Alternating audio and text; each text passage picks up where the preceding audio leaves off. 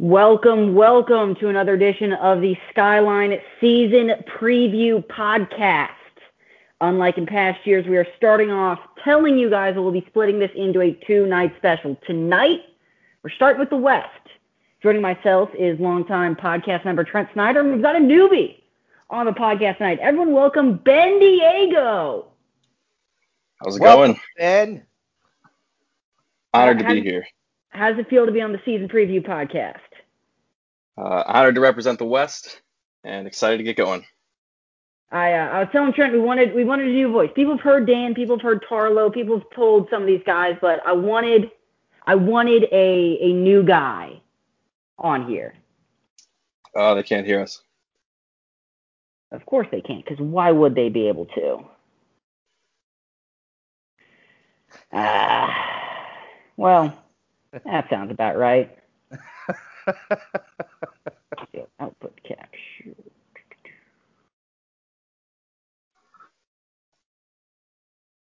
Try talking now.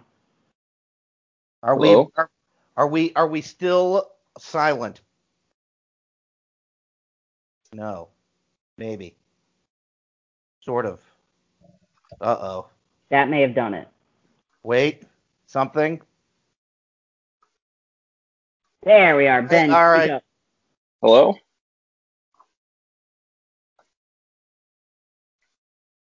Okay, that's better. Uh, we're ben, good. how does it feel to be on the podcast?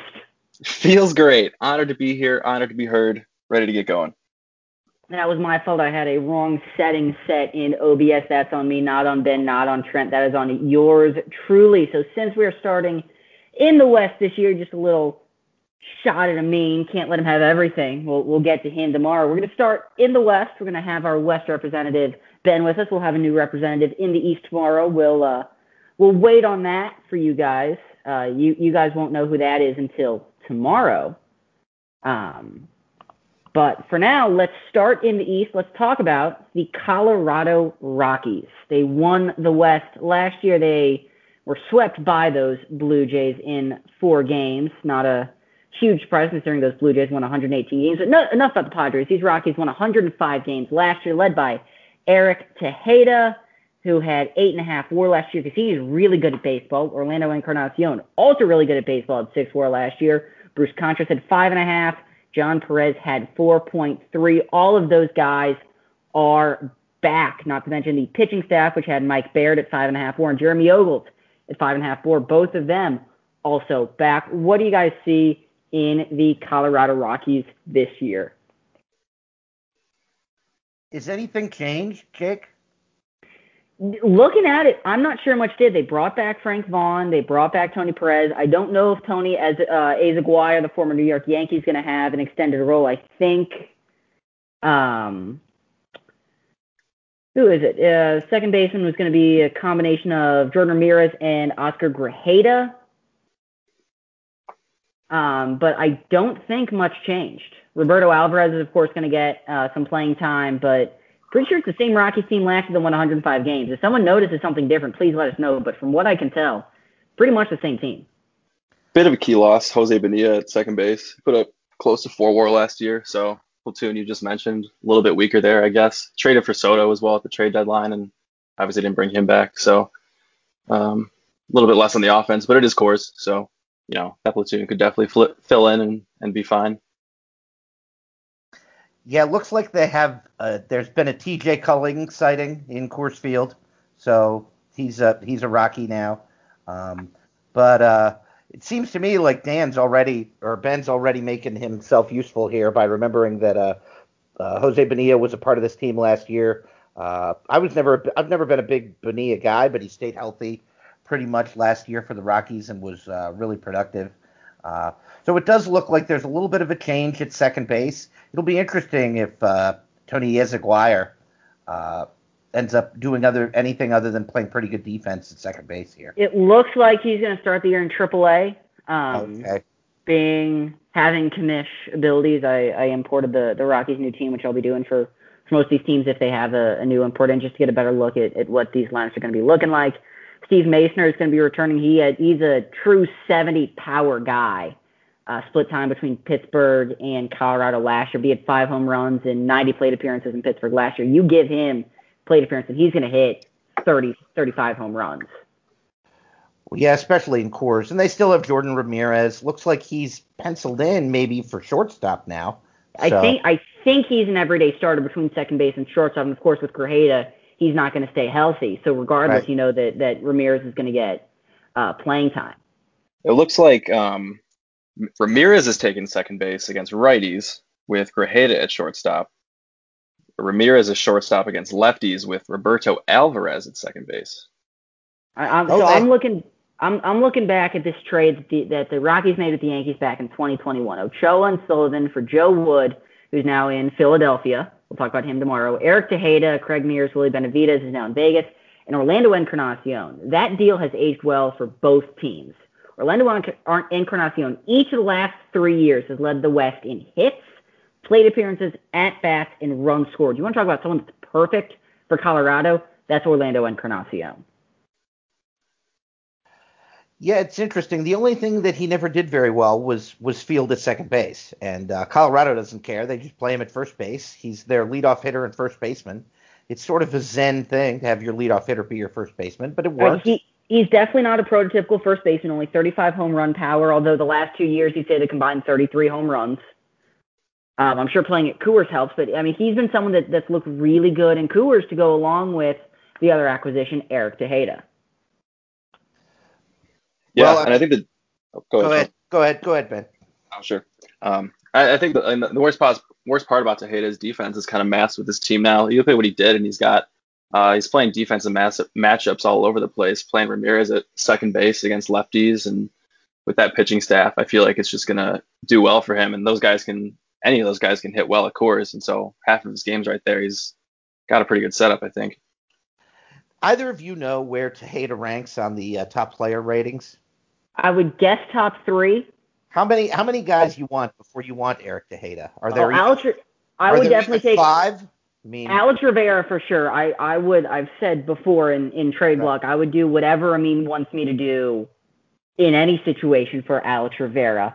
right. Um, but after him, there are a whole bunch of guys. Perdomo's got injury issues. Um, I mean that, that that that's the three I'd want: Tejeda, Perdomo, Rivera. Maybe Sandoval. Yeah, I know he can't be- field, but he can hit both ways. Yeah, I do like Sandoval. I would take Tejeda, I think, before I took uh, Perdomo, but that's just a personal thing. It's not like you know you're you're trying to split hairs here.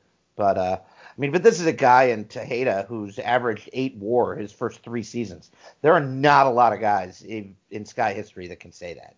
Um, there were the great, you know, three eleven WAR seasons that were Trujillo's his first three seasons in the Sky, and then after that it's Tejeda and uh, maybe do you want Ramon Sanchez? I mean, I'm just trying to throw out other names. but- Sanchez up there. I think Joe Sparrow's also up there.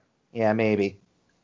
Um, but yeah, I mean, there aren't a lot of guys you want before Tejeda. I'm not sure there's a lot to say about the Rockies. I always feel badly when they're these great, great teams that we don't have to say a lot about.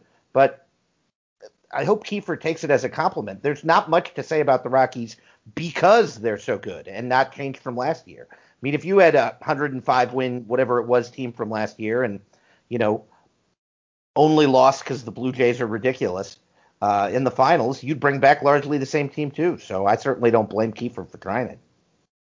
So I'm I'm going to do something I don't think I've ever done willingly before, but I'm going to give credence to something that Jangle has Jangles has been on a soapbox for forever. Oh no. I'm going to give credence to his Colorado batter war theory. Uh oh.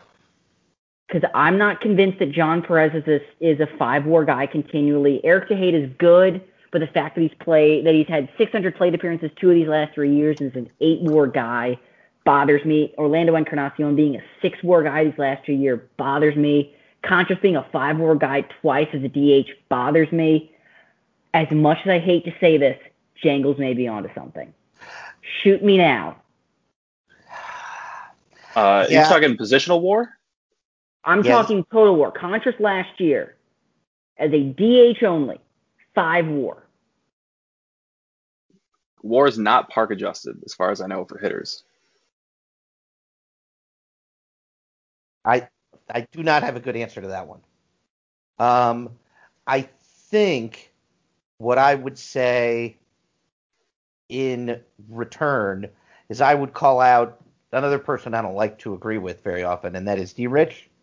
Um, D. Rich has a theory that guys like Encarnacion and even John Perez to a lesser extent, these guys that are sort of reverse palindromy, as we've been calling them for a while, because they have really good contact, not as great, not as great power numbers. So you would think that Coors hurts them. They actually are perfect Coors guys Mhm. because the power is inflated a little bit by Coors, and of course the contact's even more inflated, and so maybe that adds to it as well. I, I I don't know what to think of war. I have never thought that war was this perfect thing that is, you know, wonderful, but and is without error. But uh, but I but I do think that it is uh, the best we've got, and so that's why I use it a lot. So it's a imperfect uh, but best we've got tool uh, that we can use. Roberto Alvarez, mentioned by Ben, also now a uh, a Rocky. Think he's going to play mostly against lefties. Alvarez and John Perez, know what they both have in common? Used to be don't. Phillies. Used to be Phillies. Yeah, there was one season where Roberto Alvarez was a Philly. Might have been two seasons. And John Perez came over in the. Do you know that trivia question? We'll put Ben I on the spot. I believe it was Manuel Leon. Nope. John Perez went to Colorado in the Kihara deal. I'm pretty sure Ooh. Leon was in that deal. Oh no, he was in that deal. You're right. It was all Okay. one deal. So that was the Kihara deal. You that can't the, uh, forget OSA 60 potential Pedro Lopez also in that deal, 23 years old. where he's at. Triple A. He's hurt right now, but worth find- noting. Ooh, yeah. Trent, why do you trade? Yeah, this guy's nothing. I'm not exactly. I'm. You can pick on me about uh, about uh, John Perez if you want. I knew he was going to be awesome and traded him to Colorado anyway because we were going to make the playoffs. And when that happens in Philadelphia, unlike you know you idiots in you know lesser divisions like the Pacific, where you know the playoffs happen all the time for California and San Diego and teams like that. But when the Phillies can make the playoffs, we go all in, and so we went all in and got Kihara, who actually played pretty pretty well for the Phillies. I extended him. People picked on me. He he largely lived up to the profile. He was really really good in Philly. But uh, but yeah, Pedro Lopez. I don't. He's nothing special. Not exactly mourning his loss. But uh, John Perez, you know, he's a hell of a good player. Only plays against righties, but damn, he's really good. I don't know that there's a lot more to say about Colorado. I mean, is there any circumstance in which this team doesn't make the playoffs? I mean, I thought they were going to finish second last year, and I was very wrong. Um, that was my bold prediction on the pod. Was that the pod that was that the Rockies finished second, and I was very wrong. Yeah, this is a playoff team. Yeah. How many games did the Rockies win last year? 100 105. 105, yeah. I think that's probably about right. I mean, I'll have to look at the rest of the Central, but unless the Central got vastly improved, It did which I not. sort of doubt. It did not. Uh, I think the Rockies. I might even be willing to take the over on the 105. I mean, I don't think I'll take the over on the 105, but I would take the over on 100. Yeah, this team's really good. Don't have to talk about teams that are really good and haven't changed much a lot. So we move on. Who finished second last year in the? Uh, that would be the team that started 7 and 17. Do you remember what team that was? Oh, I do. Was those Texas Rangers? Those Texas Rangers that had an awful, awful start to 2026 and ended up second in the division, winning 86 games. They had a run differential of plus five. Not good. Um, led by Angelo Fernandez. I believe we talked about him on the preseason pod in that acquisition from uh, uh, Seattle. Excuse me. Uh, Juan Martinez, a three-war shortstop with a WRC plus of 75. That's something interesting. Bill Pillow had two and a half WAR in 80 games. John Reagan had two and a half WAR in 100 games. Chris Schaefer and, and Holden Yule both had a WAR, a WAR plus. It was a really interestingly built team. And of course, you've got John Hall uh, uh, to to start things off, and then of course, why not throw Jesse Lesher and Alex Montan behind him? You know, never have too you, you can never have too much starting pitching. Yeah, this is always one of my least favorite teams to go through on the pod because if you're looking at what I'm looking at now, which is you know what they have on the the spring training roster, it's a mess, right? It's so hard to figure out who's who and where they're going to end up. So I, I have a starting lineup for you guys. All right. In the starting lineup against righties, you've got eight lefties, a San Diego special. Yes. Trevor DiMaggio, Angelo Flores, Ryan Garland, John Riggins, Holden Yule, Macario Flores, Dave Benson, Juan Martinez, Charlie Cannell. I love it. I love the lefties everywhere. That is sexy as as fuck, and I do I do think that's the Ben Diego special, as you mentioned. But uh, do, does it feel like there was a period of time where the Rangers were built around hitting, and they just sort of funnied around with that pitching staff? They did the whole Texas Matt Dan Vegas thing where they you know, didn't really have great pitchers, but they had that great bullpen, and they just sort of filled in guys here and there. This is a team now built around its starting pitching staff. It's not built around hitting anymore. Gone is Brian Her- Brian Herman. Uh, gone is uh, for they had uh, uh, Miguel Carrillo for, for two years. For a couple of years, uh, they had uh, the other guy who was with Vegas for a long time, and uh, crap, what was his name? They traded him to Detroit. His name's escaping me now, but uh, but they had him for a couple of years, and uh, but now this team's built looks like pitching.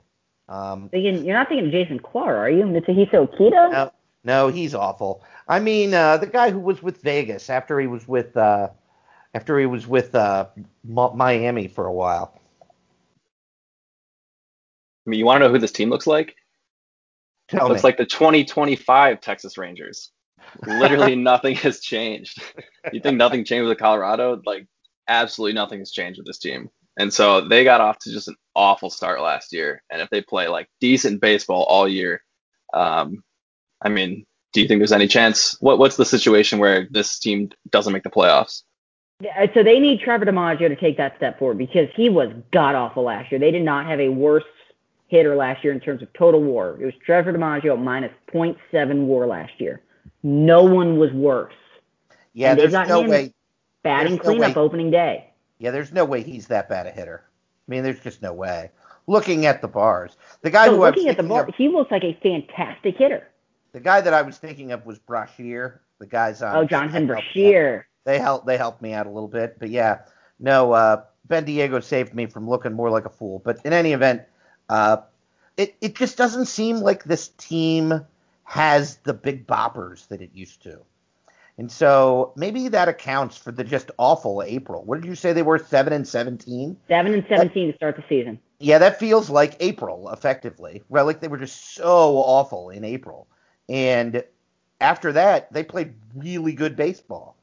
Um, and now, you know, I don't know. It just it it feels weird because that I mean they they used to have the catcher Pena, who spent a year in San Diego and now I think is a Met it's not as it's not a team built around hitting anymore. They have lots of these palindromy guys. Now they do have a few of the contact hitters as well. The guy DiMaggio is a pretty good contact guy. Uh, obviously Willie Santiago, the former Pirate, uh, he's the real he's the only signing this year, and he was a minor league signing of all things. Um, yeah, but, that was uh, a great signing. So Willie Santiago is a contact guy. DiMaggio's a contact guy.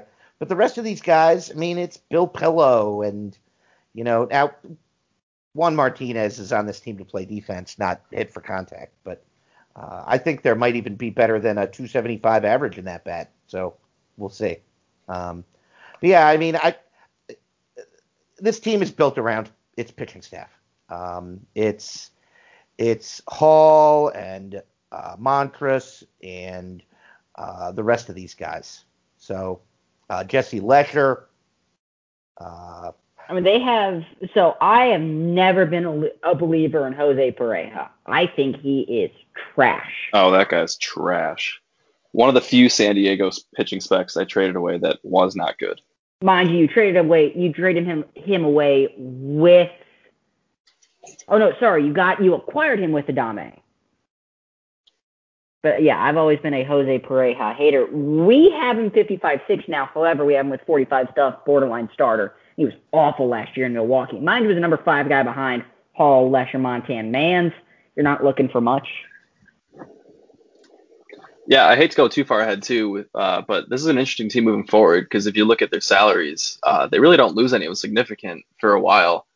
And I think it went a little under the radar this offseason, but Montan signed for five years, pretty hefty raise in his two arbitration years, and then uh, looks like about 2018, 17, his last three years or first three years of free agency. No, no options. That is a No options. five-year deal. So banking on right now a lot of the same guys for the next few years. It looks like. Uh, I mean, not that that's a, yeah, a bad Lesher- thing, but Lesher's under contract for the next five years. Hall's under contract for the next at least three years. Uh, He can opt out of his last year here to go into his extension, which would be stupid, but knowing OTP, it's definitely a possibility. Um, and Ryan Green, again, he had 46 saves last year. Ben, as someone that had Jonathan Bream, who you like to say was the best closer of a generation, is Ryan Green the best reliever of this generation? without a doubt, I don't think anyone has come close to put up the numbers that he's put up the last five years. His WAR is off the charts. He doesn't give up any runs, pitches nearly 100, yin- 100 innings every single year. Um, I think 10 million, $10 million a year for him is almost a steal at this point because, uh, I mean, we'll see how he ages into his 30s. I, I fe- it feels like yesterday that Ryan Green was this middling starting pitching prospect, and now he's 32 years old. It's insane. Well, what's I didn't funny realize.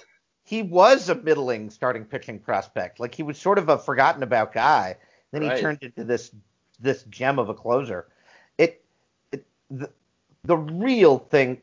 it- he's just got everything going for him. He's left-handed. He's got a little bit more stamina than some other relievers, so that he can pitch for the innings, like Ben is saying.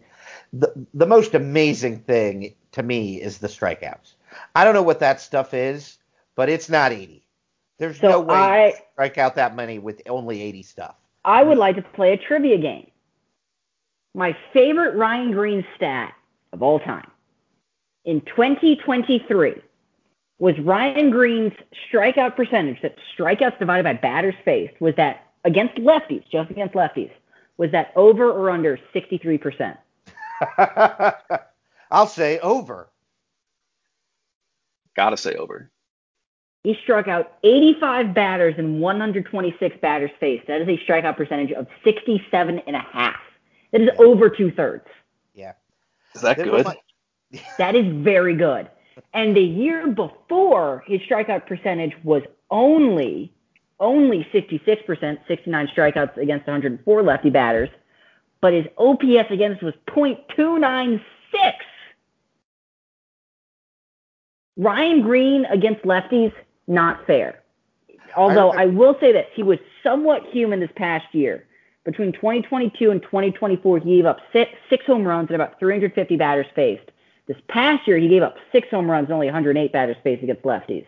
So maybe maybe he's regressing a bit. It reminds me of the in real world story of like Andrew Miller, right? Who was like he was for like half a decade, nobody could touch him. Nobody could hit him. Nobody. He was And then like he went to fucking St. Louis, just He like Brett with- Cecil. he was with eight teams and struck everybody out, right? Like he was with the Orioles just for a postseason run and midseason trade a trade deadline acquisition. I think he struck out half of the guys that he faced with the Orioles that season. Like he's just incredible. So yeah, I I like Ryan Green a lot. I agree. I'm sort of surprised that he signed for as little as he did. I remember back in the day, Basinger was commanding 15 million from Brandon and the Mets. And so it's a real coup to save five million a year and sign uh, Green. One of the things that he's got going for him, it's so rare in our game, is that the, this guy was hurt for six days in 2025. That was the first time he was hurt in three years. That's it. I mean, That- you say it was a you say it was a coup, but it's funny when so we had Steve Vine, so we had an, an, a quote unquote elite closer throughout his career, and we never paid him more than eight million in a year. Yeah.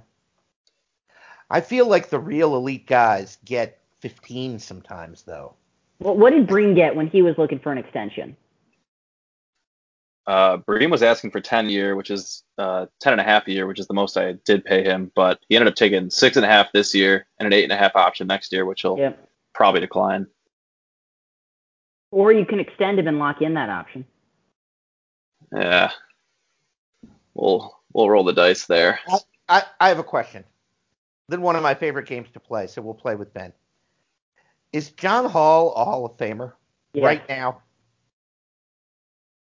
Right now, What do you on. think that what what do you think is the career war for John Hall right now, without looking, if you haven't looked? I just got to it. I'm sorry. Um, Because it's not as much as I thought it was going to be. Look at all look at all the years this guy led the league in WAR. I guess I would say he's only pitched 10 years and he's the low stamina guy. And honestly, I feel like he's gained stamina. I didn't think he used to be a 50 stamina guy. No, he I, I don't know if I'm making that up. a 50 stamina guy. I he think he was- he started was as like 40 a 40 stamina guy, right? Yeah. Right. He got a bump to 50 in November. Interesting. So he's aging more powerfully than he's been. Perfect. That's he- just what he's Texas pulling, needs. he, if he pulls an Arford, if he pulls an Arford, it's not close. Oh yeah, no. Well, the one thing that Hall has going for him is that already, if nothing else happens, he has the four Pitcher of the Year awards, which is just gorgeous up there on his accolades page. So that's really tough to argue with. Like I don't know that there's anybody not in the Hall of Fame that doesn't have that has four of those awards. Right? It's just tough to deny with that. I think math. if he retired tomorrow, I would I would vote him in. Yeah. I mean, I think if John Hall dies, which we're not rooting for, but, you know, he's probably still a Hall of Famer. So if he pulls Miguel Palgani, which we'll get to in a, in a bit. What about Ryan Green's four West Reliever of the Year awards? Does that guarantee him the Hall? Well, I'd say that a closer better than him still is not in the hall, which is pissing me off considering he's lost votes this past year. Agreed. Yeah, I'm there's not going to go on an Eddie Lehman rant again. There's you another heard my rant last year. I will direct you guys towards the end of the West 2025 season preview pod if you'd like to listen to my Eddie Lehman rant. But until. Eddie Lehman is in the hall, I will not be voting for another first baseman. Bleeder Morales got into the hall this year, which opens me up to a few other first basemen like Pat Cavelli. Um, Right. But until Eddie Lehman is in the hall, I'm not going to say that someone like Ryan Green or Jonathan Bream should be in the hall. Okay, fair enough. I think that's a silly way to do it, but hey, you're entitled to your opinion. We'd be done with Texas. Um, yeah, I mean, how many games Texas win last year? In the 90s? 86. Oh, only 86. Okay. 86 after starting off horribly. Yes. 7 and 17. See, I'm trying to It was like math. one and eleven too. It, Right. That doesn't even do it justice. Right, yeah, no. So they were so they went something like 80 and 60 the rest of the season. Yes. So yeah, that's pretty sexy. So yeah, I, I, I don't know if if this team starts in any way normal, how do they not win 90 games, right? Like I feel like that's a pretty safe over under, isn't it? Uh, What about 93 as your over under? yeah, I think I'm gonna take the under. I'll say 90 just because I came up with the number, but you know, doesn't mean I'm right. Do you remember who swept Texas in the wild card series? Oh, it was The the, Royals. Kansas City Royals. Royals, the 84 win Royals. Uh, when do they not make moves? Because Matt is either bored, has ADHD, or some deathly combination of the two. Uh, they reacquired Matt Barton this offseason after they had acquired him from Arizona. I believe they sent him to Toronto a while back. I could be wrong about that. Someone check that. I looked at their uh, lineup that they posted earlier, and I was surprised they have Matt Barton batting sixth against lefties. That just didn't make any sense to me. Mind you, maybe I'm nitpicking a small thing about a specific lineup, but Matt Barton is someone that should either be leading lead, that should be hitting leadoff, second, something uh, against lefties. Am I reading too much into that? Uh, it, it depends on what sort of answer you want. Based on what some of the real nerds do for analysis of lineups, you only need you need the right nine guys. The order really doesn't affect a lot. Um, but uh, but hey, I love to pitch about the Royals, so I'm all for it. Um, what's interesting to me with this team every year is how they put together all of their various parts that they get in all these various ways. Like, and then you look at the team, and they always seem to have pretty good players. Like this this team is Brian Herman now. Anybody else know that? I remembered it after I got here. Does Brian Herman not look as good as he did when he hit free agency last year? Uh, I don't. No, think not he as looks- good. I don't think he looks as good. He's 33. I mean, he still had four WAR last year. I mean, yeah, it was over two. He still teams. flies. So, yeah. He's. I think he's what he is, but four WAR players still pretty good. So he he he hasn't hurt been hurt too much defensively. Um, you know, he's always an injury risk, but much much of it has been day to day stuff. Nothing really awful.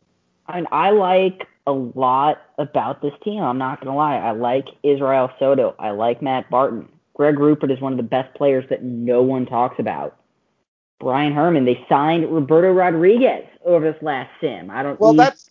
I'd like to talk about that a little bit because they Go also ahead. have, they also have Israel Soto, and so I'm not sure if the plan is to play Israel Soto at shortstop, which I'm not sure is a good idea, it would be or Soto if- at shortstop. or if the plan is to play Roro at shortstop because So I we have- know so- that's Soto can play shortstop. No Soto doubt can about absolutely it. play shortstop. He's not elite anymore, but he can definitely hold down shortstop. He was a, a uh, an even one efficiency last year at shortstop. I'm not too concerned with that. No, he'll be all right. You're right. He was uh, over three teams last year. Looks like a negative three zone. He was only he was not- only across two teams last year. He played uh, second base too last year with Virginia. Oh yeah, you're right. So it looks like he was about minus four at a short. Mind you, the biggest thing is he just needs to stay healthy. Yeah.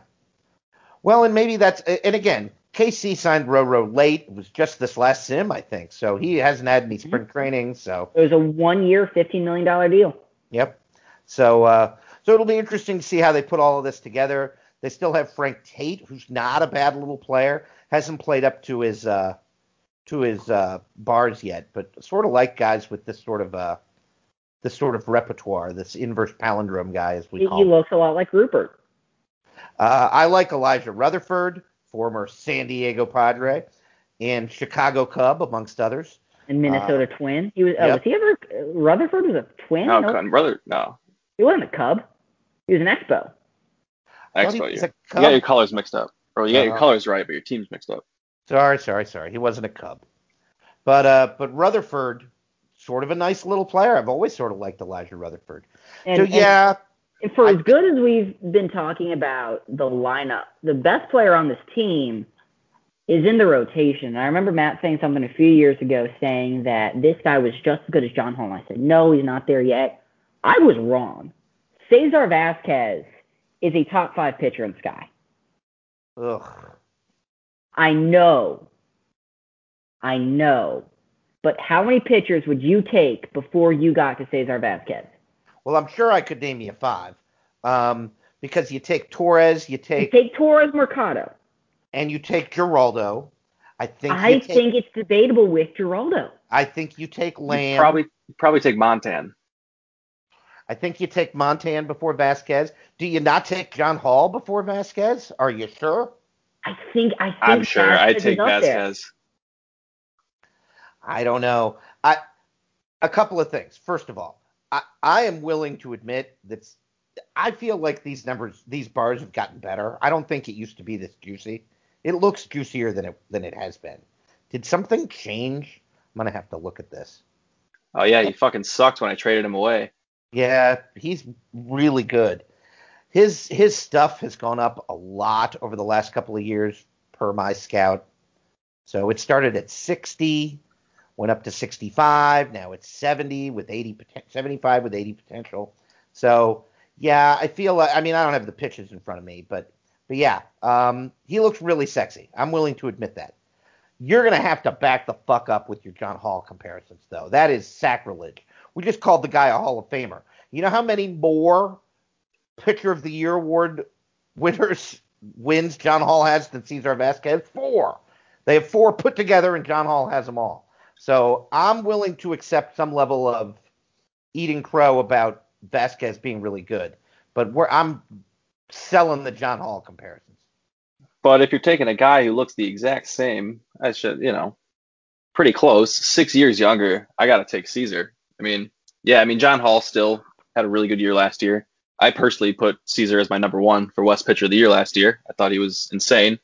Um, but yeah, I don't know. Six years younger, similar similar bars for the regular pitching ratings. Um, the guy's on a good contract. I, mean, I don't know. Let's phrase it. Who'd you rather have for the next three years, Vasquez or Hall? Do I have to pay them the same? You you are, they are on the contract that they are given. So Vasquez is making 17 a year. Hall is making whatever he's making. Yeah. Oh, Vasquez. I every think time. probably pay Vasquez. Vasquez is Okay, making and let's say that just we're over paying them. half. Let's say that we're paying them both 28 million a year. Even it out. 28 million over the next three years. You can give that to either Hall or Vasquez. Who are you giving it to? Probably Vasquez because he's younger, but Probably still Vasquez, maybe Hall if I play in like California or Montreal. But most places I have a probably question. gonna take Vasquez. I have a question. Who pitches after Cesar Vasquez, and do we trust them? So Blaine Gilliland, I think is I think is a starter. Uh, he had a rough spring training. I Um, think he's a starter. I he we finally looks- have the starter tag on him, which which I put um, a lot of faith into. I hate that Tom Mandler signed with Kansas City. I hate that Tom Mandler signed for eight and a half a year for two very different reasons. A, I just don't like the Tom Mandler's in a non-California Angels uniform. But two, there's a reason that we didn't go after Mandler and that we didn't pick up his four and a half million dollar option. The fact that we got a velocity hit right when options were due, and then he got another velocity hit throughout the offseason. He's making eight and a half million this year with an eight and a half million player option next year for a 36 year old that's injury prone and losing velocity and stuff quickly. Yeah, this could I- very easily backfire. And right now, that's Kansas City's number three. Because I'm not convinced that Freddie Montenegro is anything good. I'm not convinced that Josh Harris is anything good. So beyond Vasquez Gilliland, it is up in the air and not in a good way. is Justin Newman anything good? I'm just trying to find other. other Justin Newman would be who goes into the rotation next, and even then, I don't like. Uh, yeah, I think Newman I is a back end piece maybe, but he's gonna get teed off against lefties. Is Garrett if they- Busick still possible to pitch as a starter? I'm Just I look- mean, they're going to have to No. dip into who they've got in AAA. They're going to have to go to someone like Aaron Wells or Francisco Duran or Kevin Cardona, former California Angel prospect. We like That's- Kevin Cardona, but there's a reason we released him in the offseason. So if one of these pitchers go down, if if Mandler starts sucking again, if Gilliland starts sucking, that Kansas City pitching staff is going to go down. Yeah, I don't. Uh, I don't want to mention D. Rich a lot because he's not here, and you know we're mad at him because of that. But he's a famous Mandler hater. Are we finally willing to agree with D. Rich that Mandler is done? Fork Once, meat with that Tom velocity Mandler? hit, yes. Okay. Mandler's Um, toast. he was- yeah. he was always sitting at 92, 94. He was always a 50, 50, 70 guy. And that's who he's been the last two years. We didn't give Mandler any help. He was a fly ball pitcher. Um, and we had awful corner outfielders. And you can see that his BABIP these last two years were awful compared to his uh, career average around 310, 320. These past few years is up to 350, and that's on us um, because his FIP was much lower. Um, but I, and I think that's the reason he, he was bad in California. But he's losing velocity. He's losing stuff. He's done. Rory Shockey is a royal. Says Wow. says Jason says Jason Tarlow backslash Cheryl on uh, uh, Slack here. Rory shocking. Am I, is he in AAA? Am I missing something? He's got to be. Yeah, he is in AAA. Okay. And of course, Jesse Krause is coming back. Uh, Alexis Ramirez will be back. Bob Chapper will be back, and that'll help the bullpen. But that starting rotation is rough. And Rory Shockey, by the way, now sucks. Awful. Do you guys do you guys think that Matt will be able to trade Tom Mandler before the start of the 2027 season? Oh my God, what happened to Rory Shockey? Oh my God, I've never seen that before. Rory But Shockey I- was horrible last year. He lived on the waiver wire all year. That guy has 35 stuff. I don't think I've ever seen that before. His ratings are 35, 50, 60. That is fucked up. I'm willing to Holy bet that the guy who spent the most days on the waiver wire last year was Rory Shockey. Uh, yeah, sounds about right. Fantastic. That is great. Oh my God, he's gonna pitch for the Storm Chasers. Dear Lord. All right. Um, yeah, I, I as much as this, uh, I'd rather vomit and drink it than. I can the I can easily see a scenario in which this team wins 70 games despite having a top four offense. Well, I was about to say that Uh, I, I compliment Matt on his offense because I think this team's going to hit.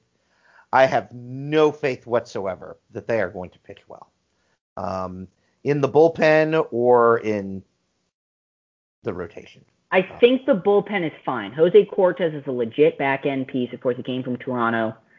Uh, Ron DeRita, even at the age of 38, is still fine. Then, of course, I've got Jesse Krause coming back uh, from the injured list. Jesse Krause has always been a good reliever. He's 75 75, at least according to uh, Luis. Can't say Jerry anymore, which sucks. I hate that, that we don't have Jerry anymore.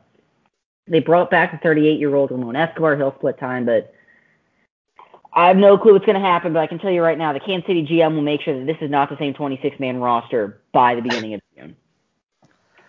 It's really weird. I don't know. I is Ron DeRita a Hall of Famer? No, No. he's a good pitcher. Um, How many? Do you know how many reliever of the year awards Ron DeRita won? Zero. None. He won one award. It's not there in his things, but I went into history, and it's listed there. He won a reliever of the year award. Oh no, wait, Uh, S- finished second. I'm wrong. yeah, finished. He, Se- he finished second twice. He finished. He won zero. Finished second in, in 20. He finished second three times. Excuse me, 2017, 2018, and 2020. Wow. Yeah. No, I I'm, I have no faith that this team pitches. Now there might not be a lot of other contenders in the Central. I can think of two off of the top of my head, but Tarlo says Carlos Arroyo is a starter for the Royals. Yeah, until his ass gets hurt, Yeah. like in April. So yeah. Can you name the three pitchers, or the three the three times that uh, DeRita got beaten out for reliever of the year? Can you name those three pitchers? Technically, it's only two pitchers. The same guy beat him out in 17 and 18 in the West. Bream. Was was Green? it was it Vines? It was not. It was Bream that beat him both times in the West, 17 and 18. Do you know who won it 2021 in the East? Was that Escobedo year? Not Escobedo. Escobedo was 2020. Was it Ah. Villanueva? Was it Tony Wyatt? It was Tony White. It was the first of two East Pitcher of the Year awards for Tony Wyatt. Yep. All right. Tony Wyatt strikes me as a guy that should have more than two. That's sad. He's only been in the league for six years, and one of those Yeah. half. He's only had five full seasons. I, Yeah. Most of the relievers get him when they're young, though. You know. Tony, Tony Wyatt does not look the same either. We'll talk about that tomorrow, but he's he's had some. Rory he looks like only, Jonathan Bream. Yep. Rory Shockey's only three years removed from winning East Reliever of the Year. Now he has 35 stuff. I've ne- legitimately never seen that before. 35, 50, 60. It's fucked up. All right, is that Love- enough for Kansas City? Yeah, I'm already tired of them. All right, let's move to the Southside Sox. Ah, the They White have- Sox. a few of the best players in baseball. They have Scott Beatty. They have Gabe Sandoval on the mound. They have a couple of young studs led by John Summers, one of the best pitchers you will hear of in short order. What do you guys see in the 2026 Chicago White Sox, who disappointingly only won 81 games last year, had a much better Pythagorean record, I believe. I want to make sure I got this right. Uh, they had a Pythagorean record of 88 and 68. They were minus seven last year in Pythagorean records. They were they were a little unlucky. They lose Ramiro Mendez, who had uh, war and a half them last year, but Ray Rath is back. He's only 28. Um, Miguel Alicia is done. He had a career ender. Uh, is Jorge Arzaga back? He is. Jorge Arthaga's back to the But extent that he stays that way. But yes. But the biggest loss, they lost their number one starter last year, Daniel Ventura, who is now with the Yankees. He is gone. He signed a deal a lot smaller than a lot of us thought he would sign. Um, but David Vargas and Mike Duvall, their number two and number three, are both back to go along with John Summers. So uh, they did also lose Mike Greenberg, but he also had a six ERA last year. Um, in total, I like what the what the White Sox are showing. I think this team looks better than the Royals. I'll tell you that. So, you know, that's something. I agree with what you said about Ray Rath. I think that guy can still be. I mean, he was closets really good for Chicago last year. He still had three WAR for crying out loud. So, uh, and then Sandoval and Beatty, Cortez, say all these guys are really good. Uh, Mikey Mayhew still around for the Chi Sox. So, so this team's really good. In this rotation is there's there's some big delta in this rotation because I like John Summers as much as Jake, but he gets hurt a lot. Now it's not really really scary stuff, but it's not great. The guy who has the really scary injuries is Mike Duvall. So that guy's a walking time bomb. He's out with a sore elbow or ligament reconstruction regularly. And so uh, that worries me. But it's deep because they have Ryan Mullins, they have David Vargas, they have Jay Deck, who Cheryl's gushing about, orgasming over here on Slack, and Jorge Arthaga, and everybody else. So yeah, very very interesting. I love J Deck. You are going to orgasm over him too, dear Lord. All right. I love J Deck. He is fantastic. I will fight anyone that says otherwise. I don't care about the fact that he has issues against lefties. I guarantee if you were to put him in California, in a California like ballpark, he would be a three, four, five war guy. He doesn't struggle that bad against lefties. That's not the problem. He's one of these guys who I think you're you're getting blinded by the blue of the pitches, and you're not looking at the stuff. It always worries me when guys have pitches that rock and stuff that doesn't look very good. Why is that? It doesn't make sense to me. How does a guy that has 70, 70, 80 for his pitches both only have 65 stuff? Uh, oh, OTP bullshit. Angers I, me. I don't get it. I really so Sly just posted his lineups actually um, right before we started talking about them. Um, I really like the top of this lineup. They just picked up Esteban Gonzalez at the top of that lineup, followed by Ray Rath, two guys that are just gonna get on base a ton, and then Sandoval and Beatty behind them. Um, I'm a little offended that he put Bryce Mast in the starting lineup as if Bryce Mast is going to play more than 12 games this year. I but, call it BM, Bryce BM. You know who drafted Bryce Mast? The Reds. The Cincinnati no. Reds. No. That is not true. It's the California Angels. It was the California Angels. What? He came over in the what? Wait, the the Andy Rogers trade. The Andy Rogers trade. He was a first round pick by the Angels in 2013. And immediately you know got hurt drafted, like seven times. And do you know who drafted Andy Rogers? The Phillies? Philadelphia Philly. Phillies. Was, he was sent in the Justin Muller deal. He was sent in the Justin Muller deal. Ah, it's five degrees of separation between Bryce Mast and Andrew Rogers. I see Bryce Mast in free agency every year, and it pisses me off. And now he finally looks like garbage. But he used to look really good. Would just sit out there in free agency with his asshole personality and his asshole health, and he would just because each of his years in Cincinnati, he played at least 100 games, which is a funny thing. But he was hurt all the time in the minors. I, I think it was before he even came up that we were just. Oh, every, yeah. yeah. It's the second he got Whenever drafted. He was minors, he was hurt the second he got drafted, he got hurt seven times his first year and eight times in his first year in pro ball. uh, I'm amused by the fact that Bryce Mast spent the past three years in Kansas City. Just thought I'd share. I think that's hilarious. For the past year in Kansas City. You know who's going to show out for the for the Chicago White Sox this year? It's someone we haven't mentioned yet. OSA 50 overall guy. Sam Armstrong. Vinny Cortez. Oh, you love you some Vinny? I love Ooh. Vinny Cortez. He had five WAR last year in AAA. Uh, was it uh, in uh, AAA Evansville? See, he's a see, lefty. He can hit lefties. OSA has him 65 contacts, 75 gap against righties. He can play out. He can play the he outfield. He can play well. the outfield. He can play left. He can play center. He's really good on the base paths. There's Big no reason guy. not he's a consistent three, four oh, yeah. guy. Yeah, no. Big captain big, guy. Stays healthy. He's a sexy motherfucker. Yeah, no, I love Vinny Cortez. The uh, does he have rookie status? There's there's a rookie not. He, has, he has a year in the majors. Oh, that's disappointing. Come on, Sly.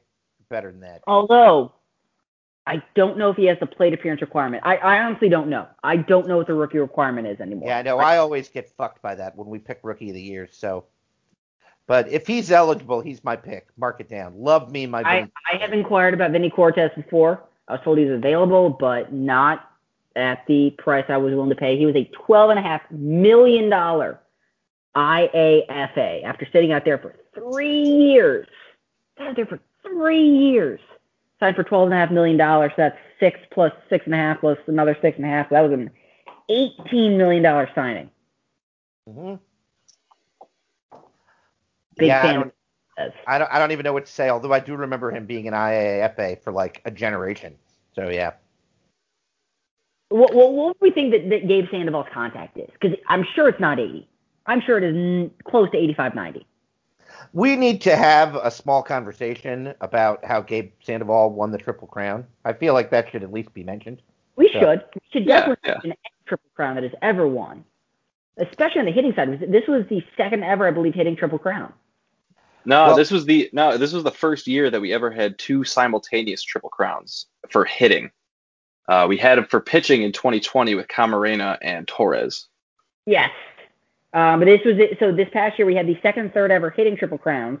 The only other previous triple crown hitting Sky history was Lupe Villegas, which in my opinion was Right. always the greatest hitting season in Sky history until Alex Rivera decided to shit on Sky in 2025. Right. Yeah. Unreal. Well, it, and on the top five is Gabe Sandoval's 2025. By the way, I mean th- this is insane. Like his OPS plus was 191. Like that is ridiculous. And Okay, so, but so I hate that I have to mention this, but I feel like I have to know what Alex Rivera's OPS plus is the last three years.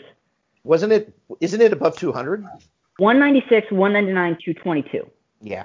I knew that he went over 200 last year by some ridiculous. Ungodly that's- margin. That that's just incredible. Cheryl thinks he has 110 contact, Gabe. I don't know that it's quite that high. I might be willing to say 90, 95 if I can go in units of five, but uh, I don't know. But yeah, no, he's he's uh, he's very good. He's he's he- very he's good. Incredible.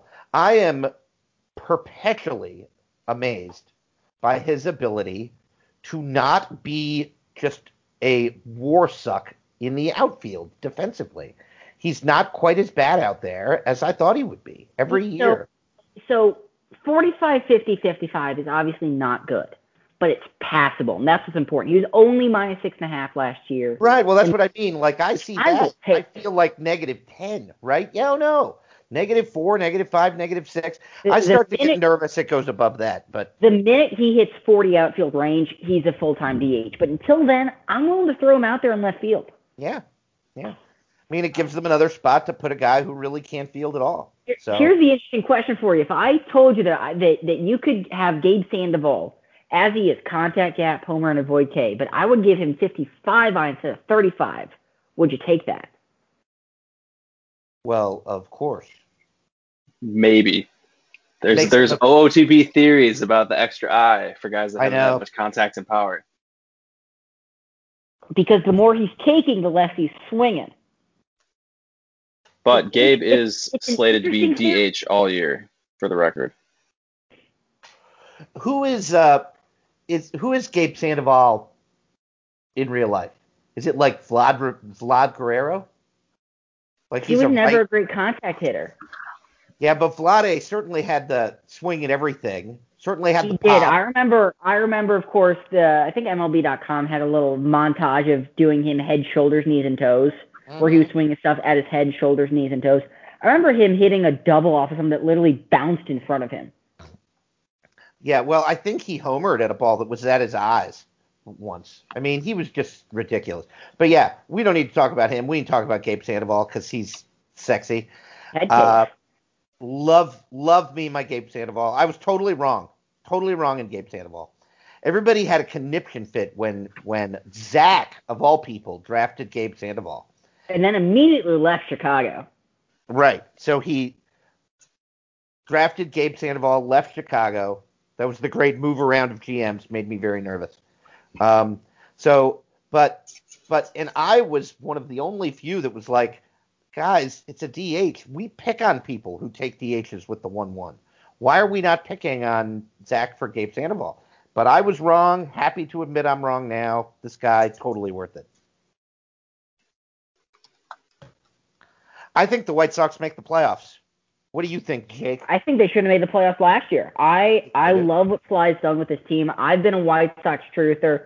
You know what? Fuck it. I, for for all those years I was a Virginia truther. I'm about to become a White Sox truther because you know me. I could not quit the Virginia Black Bear, the Virginia Black Bears. I'm about to be that way with the Chicago White Sox. I'm about to be unbearable. Give me Well- the White Sox stock. Oh, oh, I'll I'll fight you for White Sox stock.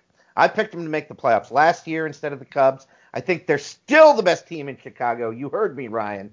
And we can move on to the Cubs now. Bendiego, you think the uh, Chi Sox make the playoffs?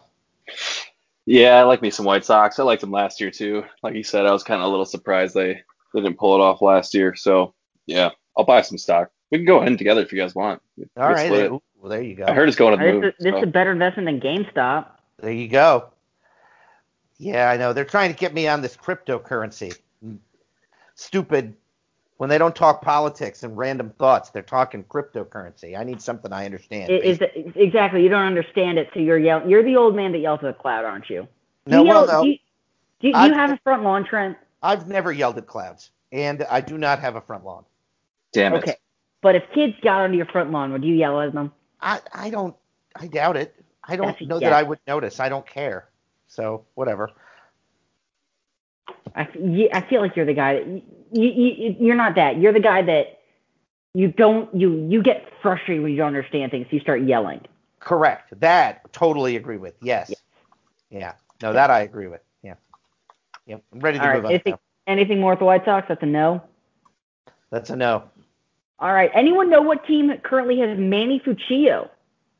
That's the Houston Astros. That would be the Houston Astros. Let's talk about the Stros. You know who's no longer a full-time starter on this team? Uh, Angel Trujillo. The Angel Trujillo, which is sad. Oh man, he had negative WAR last year. Boy, that's sad. His Oh, outfield range is down to 40. Oh, how the mighty. Uh, I respect Sterling for keeping him around this long. I'm a Oh, big, you gotta I'm a keep him big franchise respect guy, you know. Because if but, he's not in Houston, then he's in El Paso, and no one wants that. yeah, no, I don't even know if I could do that. I don't even know if I could do the Angel Trio to, to El Paso. That's how much Angel Trio means to the sky and the El Paso, Astros. then he'd be then he would be in Omaha. I'm not. Fair. I'm, I'm not even sure that I'm totally buying that Ben would be above getting Angel Trujillo in an El Paso Chihuahuas uniform. But leaving that aside for the moment, do we think Angel Trujillo retires at the end or during this contract? We can only hope. I hope. Yeah. Me too. I hope too. I mean, he hit he OPS 476 in spring training. He's down to 40 contact. He has done what he needs to do. He still has the speed, which I think is incredible, but he doesn't have the contact. He's still got the eye. But he is nowhere near what he was. And he has had a hell of a career. He's four home runs short of 500, so he's going to get there. He's had 406 career stolen bases, 82 career war, a 945 all time OPS for the sake that is all that is good and humane, let him retire at the end of the year, please. I don't, I don't. It doesn't have to be at the end of this year because I'm not going to lose a lot of sleep if he costs the Astros an extra two and a half, three million next year. No, I, I don't And- care about that. I'm talking Right. about for the sake of Trujillo. Get him to four home runs to get him to 500 this year Yep. and call it a career. Yep. I agree. And then, Well, it's not. Oh, go ahead, sure. uh, no, that's okay. It's not even the money that he's saving this year. It's going to be, is he willing to give up victories to to get Trujillo to 500 home runs? Because I don't know, he's looking a little rough to me. So, you know, that's it's going to be a lot of playing time he's going to have to give him to get to those home runs. Didn't Silky end up just short of 400 because Trent wouldn't play him? He hit 398, and Trent wouldn't play him because Silky sucked. Uh, I, Silky took himself out of the lineup. Had nothing to do with Trent. Uh, sure. I know JP claims that uh, Nate Riley would have hit 800 if Milwaukee played him that last season. He was 26 And short. I'm not sure. I'm not sure I disagree. At Milwaukee, he might have been able to crank him out. You know what I- I Nate think Riley's current? You know what Nate Riley's current power is right now? Probably still 65. 65. I swear it did look. That's crazy. What is he? 48? Yes. Yeah. I swear I didn't look. Knew his age. Um, let's talk. Let's talk about the Astros. Do we have to? They do own Manny Fuccio. Anybody know what the Astros are doing? Is this team trying to win? I don't know. The Fuccio deal throws me off a little bit because it tells me Yeah. they're trying to acquire some talent. but the the pitching staff in general looks looks a little rough. The lineup has some bright spots for sure, um, but maybe a little a little thin. Their best pitcher is Jorge Chavez. I like him. I don't even recognize that name. Yep. Don't know what to tell you. They have John Claypool, which, if nothing else, is fun to say. Claypool. They got him from Milwaukee, and Nolan McRae, who they also got They from. they stole him from Milwaukee. I know. I totally should have gotten those pitchers. Damn it! I knew I should have. Made me Nolan look. McRae's an asshole though. Always remember that. Fuck Nolan Yeah. McRae. He's such a good looking pitcher. He's just an asshole. Yeah. I mean, can you sort not of. deal with assholes?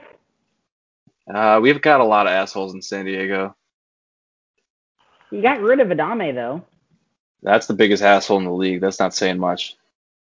I miss um, in previous OTPs before this year, they would actually say disruptive or selfish on the player profile page. I hate they got rid of that because my favorite was an old Pittsburgh Pittsburgh Pirate slash California Angel.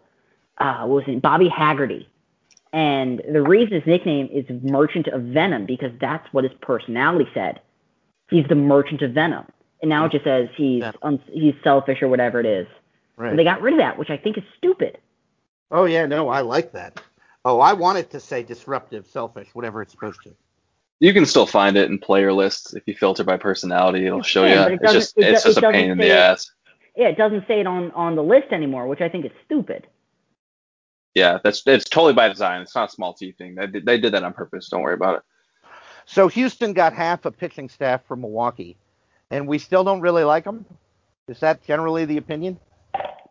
I, I mean, I like I like both pitchers a little bit. Um, probably each of them is like a piece that I would pick up to maybe fill out the back of my rotation, though. Not two guys that are a four and a five in an already kind of thin rotation, in my opinion. I guess. Yeah, I just don't quite know what Sterling is doing, and that makes me sad because I always sort of feel like Sterling does know what he's doing, and it makes me sad that I don't now know what Sterling's doing. But oh well. You know, I Oh. feel like if things are going south, he'll he'll make a flip or something. You know, maybe Purvis, Purvis and Fuccio don't end the season on the Astros if they're not contending at at, at the start of June or July, something like that. I know. He's, he's always been he's always been willing to make moves. Yeah. I just don't know what to think about this team. But you're right, Fuccio. Do we still like Manny Fuccio? We I don't still know think why he's not. A good hitter. Yeah. Well, I know Jake went through his the milkman is toast sort of phase. I did. Um, that was mainly to drive down his asking price. Maybe he'd end up in California. That obviously did not happen. No, it did not. He ended up having a pretty nice season that year in New York. But It, it I have I have a gift. I figured out that I have a gift of saying that people are going to suck and then they end up not sucking. wow. That's correct. You uh, produced Israel Lamas's best season in the sky. I did really good at You that. You manifested it. Because I that was- said that Israel Lamas was no good, and then all of a sudden he was really good. He had five WAR that year. Yep, he was awesome. Yeah. Sorry, I'm bringing Padres in here. We're we're, That's we're in Houston. That's okay. He hated on the Phillies too. Both those guys were fine. Yep. He he he produces good seasons out of everybody. So Yeah, yeah. I think I think Houston's got Houston's got seven starting pitchers that I would really love to be maybe six starting pitchers that I would love to be my maybe four, but definitely five. He's got a lot of good pieces at the back of the rotation and a few good hitters. And honestly, maybe that's enough to compete in the Central, but I don't know if I love the team. Might be a, a seller in June or July, sell off some of those back end pieces to some some hungry teams who are looking for some starting pitching. I'm gonna look this up. What did they give up for Fuccio? It was a Kansas City trade, so I tried not to pay attention. But they give up anybody good? Probably not. Uh, they gave up Uh, the number 60, I like Justin Gonzalez. Justin Gonzalez, who then got sent to Los Angeles in the Kraus deal. He looks like a Padre. Someone's going to hit his body weight barely. Yeah, but probably at least 35 home runs. I don't know what to think. I never know what to think about the Astros. I don't want Uh, I to think it's Sterling. it is what it is. We can be done with the Astros. I'm tired of talking about them already. It's it's sad to see what happened to John Camarena. Oh, Yeah. the, the Astros also traded Rob Sayer to Kansas City, who was then traded to Minnesota for For 11 11 million US dollars. Love it. Love it. Love me from some KC also picked up like six million dollars when they acquired Kraus. I also thought that was amusing. KC just is all about the currency. That's So I, I'll have to I hate that I have to do this, and we're going to talk more about Ramon Sanchez tomorrow, but I do want to bring this up uh, while, while I have the chance. Ramon Sanchez, uh, last year, 2025, on August 9th, 2025, he hit his 500, 500th career home run. In doing so, he became the youngest player in Sky history to hit his 500th home run. He was 12 days younger than when Nate Riley hit his 500th. So just worth noting worth noting as as Sanchez is one home rate one home run away from breaking a tie with John Hayes for second most all time, and currently sits uh, 267 home runs behind Nate Riley. How old is Sanchez? Sanchez is 33 years old. Excuse me, Sanchez is 21 years or 21 home runs away uh, from uh, solo second. He is 33 years old, uh, 33 in a month exactly. He is March 6, 1993. That's his birthday. Okay. Fair enough. It's going to be close. He's going to have to play into his 40s like Riley did, I think. He's got the he doesn't have the splits though. Riley was the the born in a lab, better against lefties somehow. Ramon Sanchez, as much as I love him, isn't gonna hit those home runs against the lefties. But you know, if he stays in Baltimore long enough, uh, he's gonna push it. That's the thing. If he stays in Baltimore long enough, he'll he'll have the ballpark. He'll push Yep. it for sure. So that brings He's us. He's going to need to hit. He's going to need to hit like 40 a year. I hope he does it because then we'll have a home run king who deserves to be in the Hall of Fame. You heard me. I said it. That brings us to the Chicago Cubs, and there is. I don't think there's a trade that's been made more recently that is more of a head scratcher, head shaker, head disappointment than the Dylan Surrett deal. What could have been? What could have been? Chicago gave up last year's uh, East leader in wins, went 24 and one with a 2.26 ERA, and we'll talk about him more tomorrow. But they gave up Ken Hansen that deal. They gave up a 70 potential reliever in that deal, and Dylan Surrett has returned the favor by being a league average hitter that cannot play against lefties. Well, I know I got this one wrong because I think I said the, the the phrase that if Surratt was somewhat healthy but still the hitter we thought he was, that the floor of the deal was fair, and that if Surratt was the hitter we thought he could be from 2021 and healthy, then it was a steal for Chicago. Um, neither of those were right. Uh, this is just really a head scratcher. I mean, Surratt even though he can't hit against lefties, I've still got him 50 contact against righties. I feel like that warrants a little bit more than just over a 200 batting average over the last two years. Um, I really don't think I could have seen this one coming. That's a really tough scene, to be honest. Um, I don't know if you guys feel any different about that. It's really it's funny. The last two years, he's played 150 games, so he's had the day-to-day injuries that have kept him uh, maybe out of lineup for a day or two. But he's been healthy, or, well, relatively healthy on the field, healthy. yeah. Um, but Yeah, couldn't couldn't have seen hasn't that coming.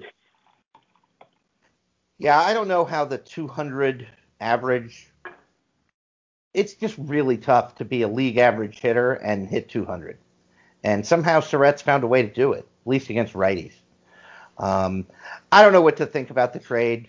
Uh, I don't like guys like Dylan Surrett because they get hurt all the time. Um, but, I mean, he's what he is. I, I don't see any reason to expect different this year. I mean, why is he magically going to learn how to hit? Don't think it's going to happen. Think he's going to hit 206 and produce two and a half WAR, just as he did last year. Yeah, I mean, 2021 really looks like an outlier, even if you look uh, at just right-handed hitting or reverse righties, I should say. Um, he BABIPed really highly in 2020 and 2021, and since then has just been pretty low. Like 250 might be his norm, and so uh, for a guy with him who hits who hits for power and is probably more of like a 250 BABIP guy, yeah, I mean, maybe like a 220 average is something you want to be like shooting for, but um, yeah, maybe expect another another win or something, a three and a half war guy or something like that. But Maybe. it's looking like he just, yeah, he's not a high war or high BABIP guy. He hits for some power, but that's that's about it. It doesn't help that he is in the wrong ballpark. Yeah, that's Chicago right. for lefties, 0.97 home runs for righties, 1.06.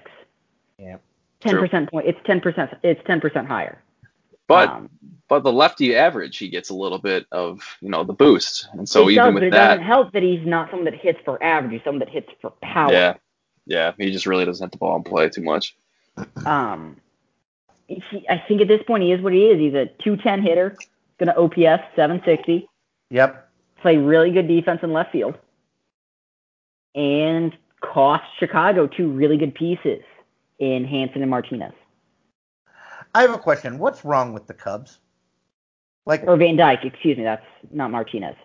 there was a there was a there was a period of time where we really liked the Cubs. We were buying Cub stock. What happened? This is also worth noting. Um, it's it's that the I think it's that the prospect didn't develop like we thought they were. Mike Verdon was a big piece of this. Mike Verdon, as a starting pitcher, 75 overall, 80 potential. He's not a starter. Not Yep. a starter. He is the number five pitcher in Sky.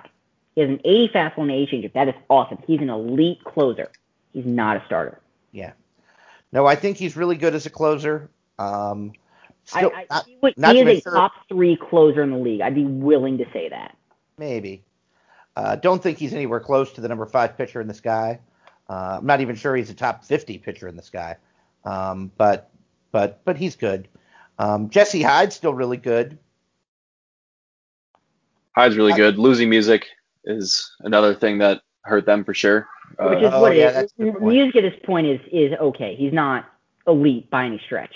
oh, me? No, I mean, I, I meant losing to health. I mean, music is Okay. nothing, nothing compared to what music was. Music is So- also royal, so yeah, it doesn't matter anyway. So Exactly. Yeah. yeah, but uh, but yeah, I mean, it's just sad. I mean, this team has John Connor for crying out loud. Former Still Las Vegas Knight. former like every team in the league, former Philly, former Twin, former everything. Yeah, former Met. I John. forgot that he was a Met. He was a Anybody- twin. Yes, I, I I remember somebody saying that 30 seconds ago. Oh, it was me. I, Yes. I, I don't remember him being a twin in, in 2024. I'm I remember in behind- 25. Behind Hyde, it's not pretty in the rotation. Um, Yeah, it's Palacios is what he is. He's a reliever. They have they have a elite bullpen. I feel very comfortable saying that between Palacios, Retzlaff, Michael Cragg, Steve Lockhart, and if you want to throw Vert in there, that's fine. That is an elite bullpen. Yeah, But that's a good getting to that is going to be an issue. yeah, Yeah. sort of sad. They have this kid Ernesto Hernandez listed as a starter, and what I'm looking at, I don't think he's a starter. He's not. I mean, He he no he got beat up in the spring. Mike Verdon got beat up in the spring. Kevin Lincoln had an elite spring, and I'm not sure he's anything good. Uh, he had a, he was great last year, so he could absolutely prove me wrong. But we've got the borderline starter tag on him, which concerns me. Uh, the Jeff Garrity is also not a starter. He also had a spring. Haha, that's fun. We have, I believe, Garrity is in AAA. Yes. Yeah, tha- that's good. He's not ready for the sky. He might the- not ever be, but That, that that's what the the, the rotation is what's going to make or break this team. I don't have any issues with the lineup. It is what it is. Uh, Benito Lopez needs to replicate what he did last year. He was a three-WAR guy last year as opposed to a two-WAR guy he was the year before. But the difference was uh, an OPS raised uh, by 500. They still have Rich Francis, who had a really good year last year. Uh, is Freddie Fialo good? He should be, right? I think Freddie Fialo needs to get traded out of Chicago right now. How is how is Freddie Fialo not elite? well, I mean, you mentioned it before with the the lefty power issues in Right. Chicago, uh, and so that definitely hurts him. But those bars look just great, uh, even And versus the fact he lefties. can hit lefties. Yeah, uh, that's what I'm saying. I think you, you trade him, you trade him right now, um, and try and get as much as you can for him because he's not going to have a good season in Chicago again. Doesn't look like he ever has uh, I- for, for years. I've long had a theory that the ballpark factors mean too much in the game engine And again, I don't mean that rudely because I still love the game, but but I feel like the ballpark really hurts Fialo, and I feel like that's too bad because you know even even if there's a ballpark factor that's 10% you know down on the home runs, you know that costs him a couple of dingers a year. It shouldn't be this bad. Not a guy with rate. I mean, his ratings go 60, 75, 65, 55, 55. That should be juicy no matter which park you pay in. So, I don't know. For a while, it was his defense, but now it's not even that because he's been DHing. So. Yeah, I mean, he put a. I, I shouldn't say he, he put a three WAR in 2024, probably as a DH. I don't know for a fact if he was DH. It was as a DH. He, Yeah, uh, he yeah, was- and He's so been that's a a good first season. baseman twice in his career, 2022, 2023. 200 games, a combined negative 27 zone rating. Yeah. No, he's really bad in the field. That cost Chicago like a couple of wins over those two seasons. Now it probably wouldn't have made a big difference, but it would make Fialo's war numbers look a little better if he had been an everyday DH. Those were the years they had Eddie Mannon, and so he DH'd and Fialo played first. So that was probably a mistake, but whatever. I Eddie mean, Mannon, what a guy.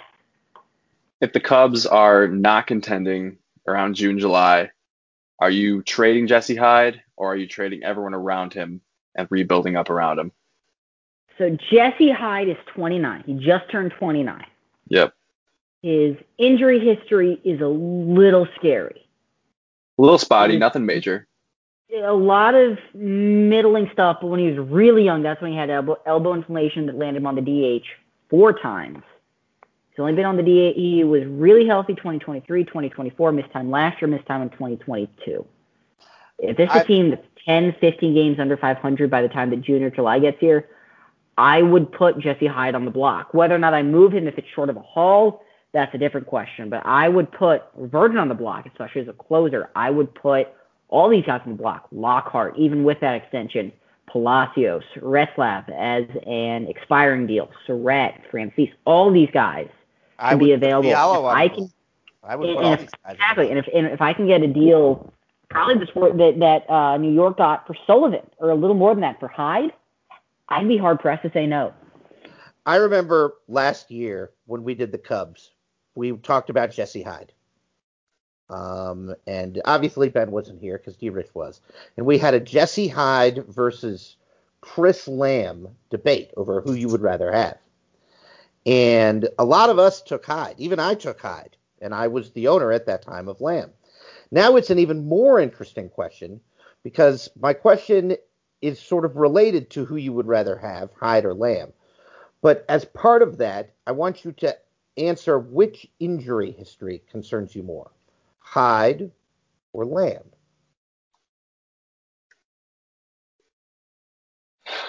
I would say hide. I think the rotator cuff is something that happens to some pitchers. Um, he has Lamb has less day to day stuff. He had this hamstring in 2023, which is whatever. I think the rotator cuff is a flash in the pan. I think the fact that Hyde has more day to day injuries and had that elbow inflammation more often when he was younger, I think that worries me just a bit more than Lamb. Because Jesse Hyde now is rated better than Lamb. He And I would rather have Hyde than Lamb, all things being considered. I would rather have Jesse Hyde. Um, but I think Lamb's injury history is less concerning okay. based on what your question was. Ben. It's pretty close, but yeah, I I think that Lamb's lack of recurring, uh, he's got the recurring back spasms. Those are day to day. Those are just BS. Maybe a missed a few days. I would probably have to take Lamb contracts not considered. Contracts considered, I might lean Hyde a little bit. He's making a little bit less over the next two years, and he's got a team option in the second or what the third year. Um, Right. I'm off his page now, but he's he's got a team option in his last year, um, so you might get a little bit out of that. But It, I it- think I think it's pretty close. I'm I'm I almost might lean if if salary's involved, I'd lean Hyde. Uh, if it was straight up, I would lean Lamb barely though. It's just You can't you can't both- go wrong with either. That's the important Yeah, part. no, they're both really good pitchers, but but no, I would put Jesse Hyde on the market. I would, I would, I would do it. I don't think you build around a guy who is 29 already. If he's 24, then maybe, but I don't know. If- even if he's 27, I think it's worth noting. But 29, yeah, I think if if the if the Cubs are struggling come June and July, Jesse Hyde should be on the block. Yeah, it's Dan Vegas that is saying that this team looks like the next candidate to blow it all up and start over, and I think he might be onto something.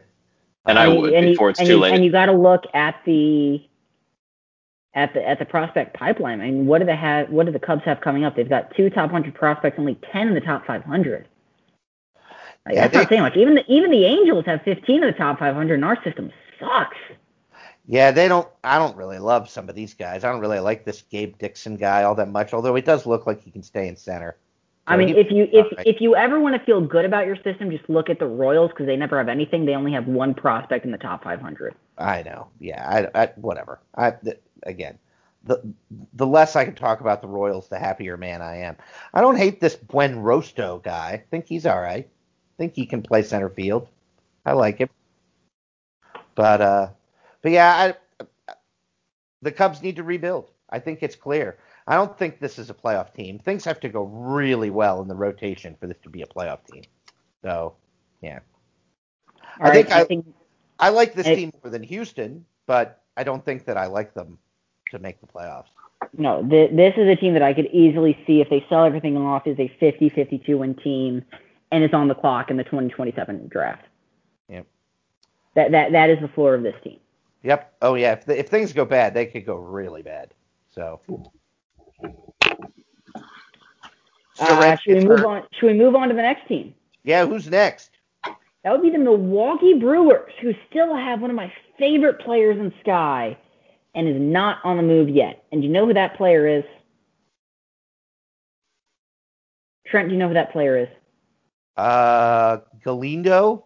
It would Garrido? not be it would not be Juan Garrido. As much as I do like him, he's a better version of Jesus Reynoso. I do like Juan Garrido.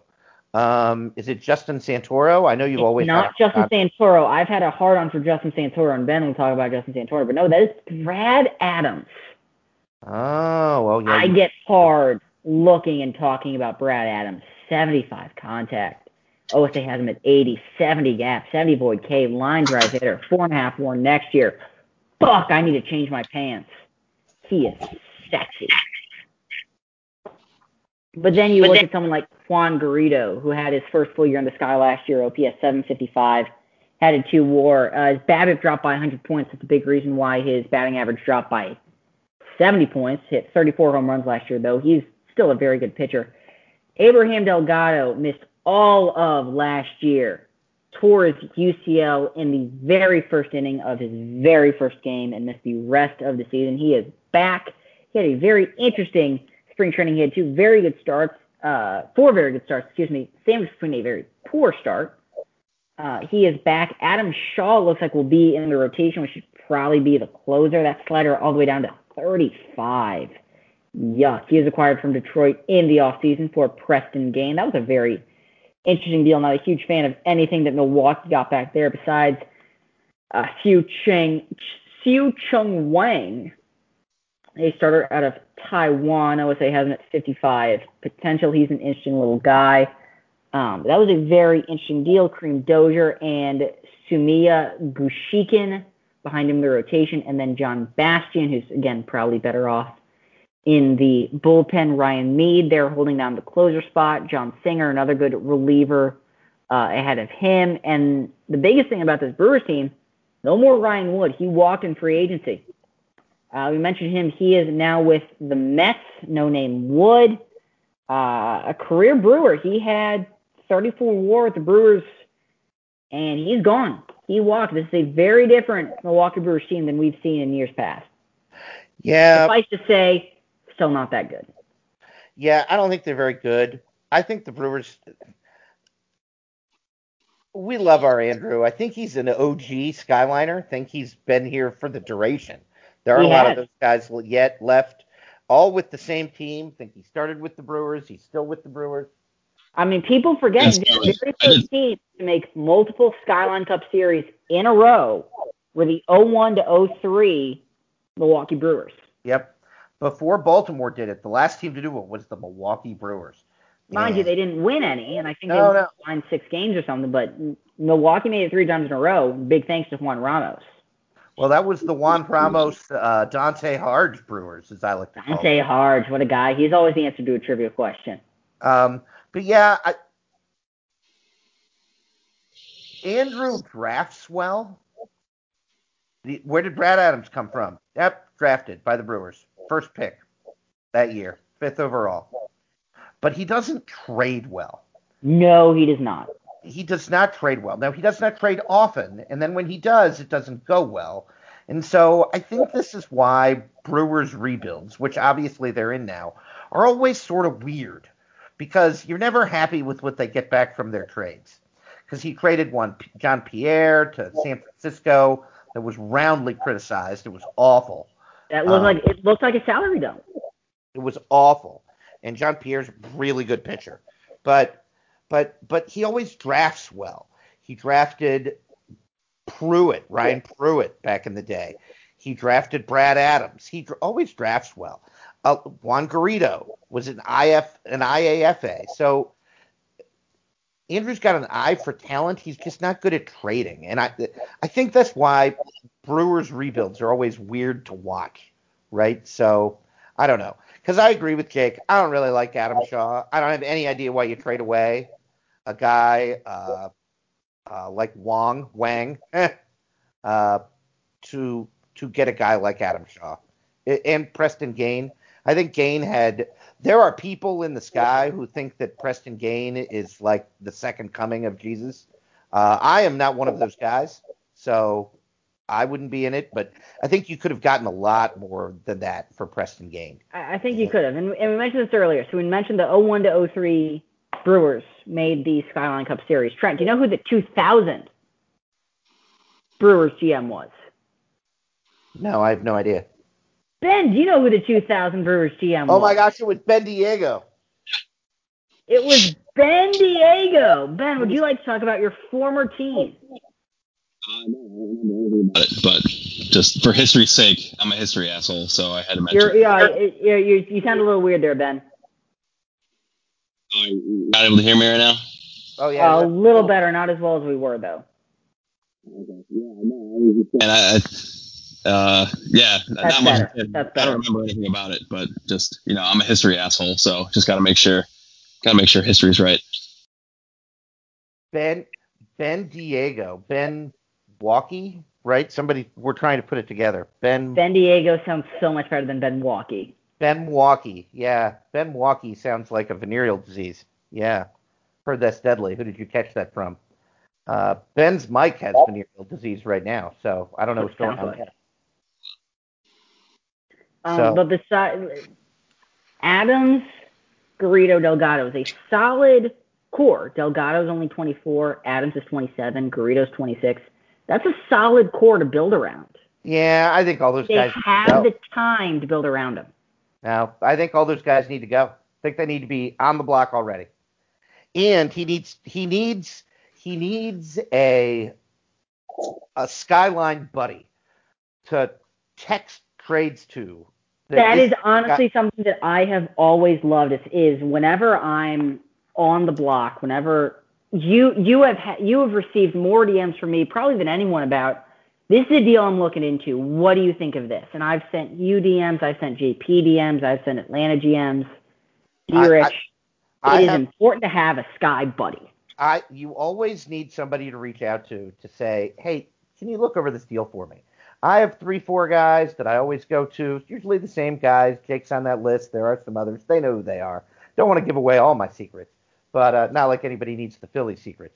Um, but the but but but yeah, no, I think that's what Andrew needs. So somebody reach out to Andrew, buy him a glass of Chardonnay, and tell him that he needs to go over a trade with somebody that you'll do that with him, so that he can, you know, get better at trading. I don't know. Because he's not good at trading. He's good at drafting. If he were good at trading, he'd be fantastic because he's so good at drafting.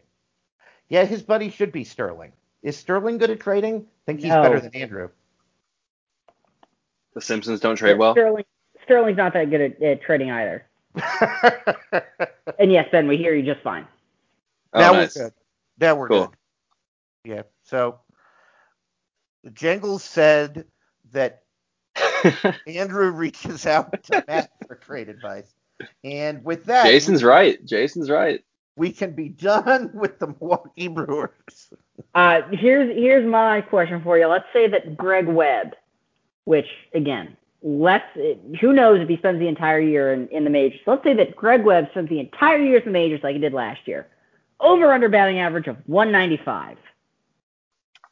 Uh, I'll take the under, just to be you know sexy about it. Uh, yeah, under. He had 235 strikeouts last year to go along with 30 home runs. Greg Webb from the shortstop position. What a guy. That's funny. 30 home runs, 22 stolen bases, and 235 strikeouts. All while being an awful shortstop. Minus seven and a half. Why is he so bad at short? That doesn't make sense based on what I'm looking. That doesn't make sense to me either. Maybe he was learning it last year. Maybe he was a career second baseman or a right fielder. I don't know. Regardless, Greg Webb, what a guy. How was he worth one WAR? Thirty home runs, I guess. Damn. I don't have any idea what to do about this line. This is a One- weird guy. One team left for the Century. You know what that is? It's the team with four aces. It's those Is it? Well, Saint, three aces now. Three, That's- only three. It's those St. Louis Cardinals. It is the St. Louis Cardinals. This is an interesting team. If they knew how to protect guys during Rule 5, this team would look a lot better. I had this conversation today on Slack. Can you imagine this team with those four guys? Oh my gosh. Oh It's my what, God. Saavedra, Matheson, Chavez, and who's the fourth? Uh, Murdoch. Jeff Murdoch, that's right. Although that was St. Louis Jason to That be was fair. Jason, yeah. That's but still, they'd have the players. I mean, yes, that's not Tyler's fault. I agree. We cannot blame Tyler for that one. But they would have Murdoch at first base, which means you don't have to sign Austin Haggerty. I don't dislike Austin Haggerty, and I don't think he got him at a bad price. I would. I like. Austin. I did, I had no issues with the signing. No, no, that's fine. But you don't need him, and you spend that ten million dollars elsewhere. If They, they trade him. if maybe, but you don't need Brent Woodruff. And although he's not a terrible little player, I guess. I, But- you don't need Josh Hunt. You don't need. Uh, you don't need Greg Welsh. I, I get what you're saying. You you Um. have you have some more assets. Um, now we do need the constitutionally mentioned or the constitutionally mandated mention of Özdemir Sezgin, one of the coolest names in the sky, 80-80 name, 50-60 player to my scout. He is my Love rookie of the him. year pick. No one can take that from me. Love him. I don't think he's eligible. Had 134 at bats last year. He better fucking be eligible. I don't know how it works. I don't know either. We don't know Well, how it works either. I'm picking him for rookie of the year, and if he's not eligible for rookie of the year, I'm making sure that he's eligible for rookie of the year. Love Deal. Lisa Ozdemir, but but yeah, no. But he can play everywhere. I mean, he's fine at short. I love him at short, but I think you need 156 plate appearances in the previous season to be ineligible, and I don't think Oh, he got there. 142, you'd be correct if that is Awesome, he's eligible. So Ozdemir Sezgin is my rookie of the year pick in the West, and no one can take that from me. I like that one. I he's like a that Christmas birthday. one. Oh, and he's from Germany, the birthplace of Christmas. Isn't that isn't that true? I think it is.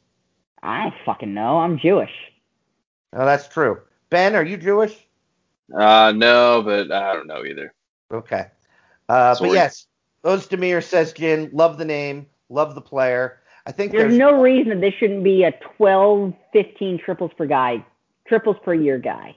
Oh yeah. Well, I think there's more in that bat too, right? Like this is a guy Yeah.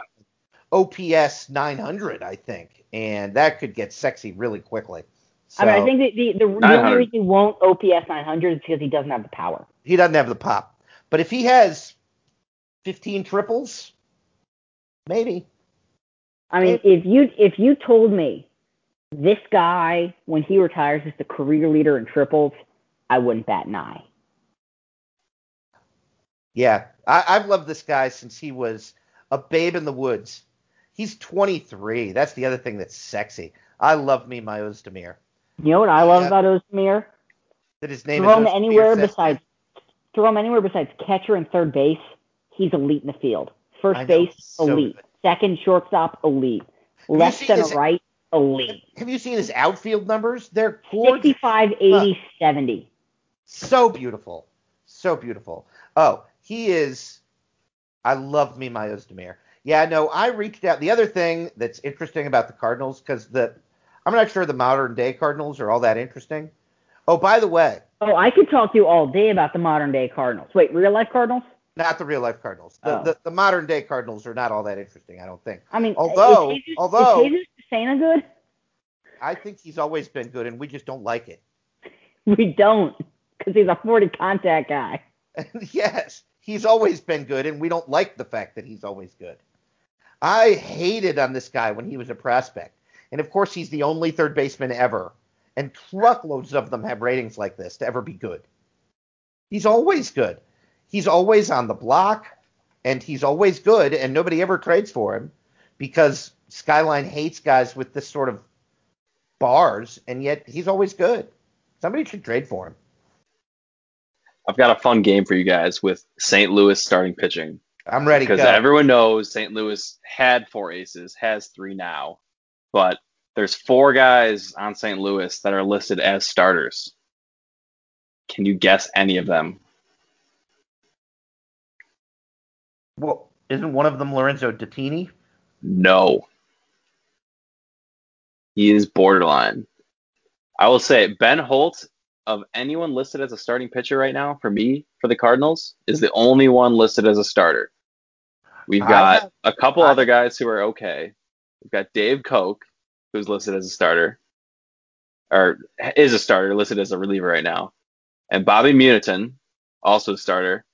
And if we go all the way down, Joe Tart is the fourth starter, according to OOTP's current role bullshit in this rotation. I have Dattini as a starter. I'm borderline. I so does OSA have him as a starter. I have news for St. Louis Tyler. Dattini, yeah, he's a starter now. Think I'm. I I still only have 50 changeup. I, I feel like that's got to be 60. I have 55 changeup, and I think he'll be all right. I'm Maybe sorry. 55 will work. On, on Dave, Co- what do you guys have for Dave Koch? Well, as a relief, well, okay, I mean, his pitches, I've got 65 fastball with 70 potential, 60 60 changeup, 65 70 splitter. Yeah, So this guy we should like- be a starter. It's it's also Coke. It's not Coach. I don't care what the fuck you say. It's Dave Koch. I 65 75 fastball, but- 65 65 changeup, 65 70 splitter. Yeah, I, I think he should be a starter. Fuck the 45 stamina. I'm not worried about that at all. Like the guy a lot. I wasn't there a mayor of like New York whose name was spelled like this, and it wasn't it pronounced Ed Koch? Coach. Koch? Ed Koch. Ed Koch. Koch? You can Yeah. say I it only know that because of what was it? It was a John Mulaney and Nick Kroll. Uh, oh Hello on Broadway Netflix special. Love John Mulaney. Okay. Wow. I missed all of that. Um, Edwin Bonilla's not a starter. Is, uh, did you guys name Jaden Frazier? The Uh, oh, no, I, I missed Jaden Frazier. Yeah, you're right. Jaden Yeah, Frazier's decent. yeah, he's a Jaden former Frazier's Philly. arguably their best pitcher last year. He was a two and a half four guy last year. You know, he's a pretty good pitcher. Yeah, he's Yeah. he should start. Fine. Yeah, they He should be off this team. You know what? You know what? To make General happy, it's Dave Coach. Guys happy with that? Or Dave Koch? It's You Koch. don't like Coke, it's Koch. I'm not saying the name again. You don't like Cock? Listen, I'm listen. staying out of it. Yeah, I know. This is no good comes from this conversation. I just wanted to talk about the New York mayors. New York mayors amuse me for reasons I'm unaware of. Um, in any event, Dave Koch is like Billy Koch, right, from the real life Blue Jays. Good job by Cheryl. Um, but no, all these other guys, I think uh, Bobby Muniton should start. Bobby Muniton should start. Here's a here's a trivia question for you. Bobby Muniton was acquired from the California Angels in the Francisco Mondragon trade. Can you name the other two prospects that are acquired with Muniton in the Mondragon trade? Mm, One of them was JJ, DJ, One of them was Basara Jajadingrad. who we'll talk about Jajadingrad, both tomorrow. and I do Name not the remember other the prospect. I do not remember the third. I already looked it up, so I, I quit. Nathan Banning, who is now back on the the uh, the Angels. Incredible. I, for a while, I was going to say Morton Judson because I remember him being an Angel Rule Five guy. He was, he was the one-one Rule Five guy last year in Judson.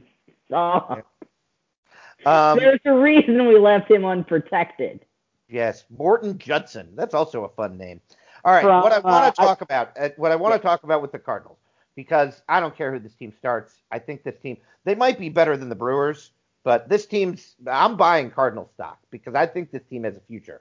And I will buy 2030 Cardinal stock. Right, and that's because this team's farm is legit, folks. This team's farm is good. Hector Flores is a good prospect. I'm, I have very mixed feelings about Jake Spears. He's the number four prospect in Sky. Jake Spears is a closer. I'm very. that because that changeup is not coming in. I I love from my anyone Gary that thinks Sheffield. that changeup is coming in.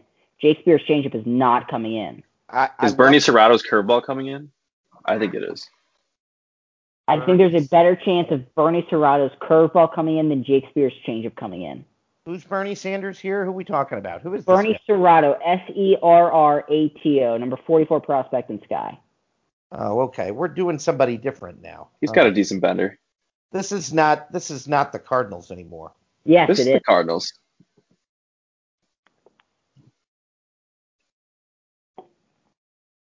S E R R A T O. Bernie Serrato, Springfield Cardinals.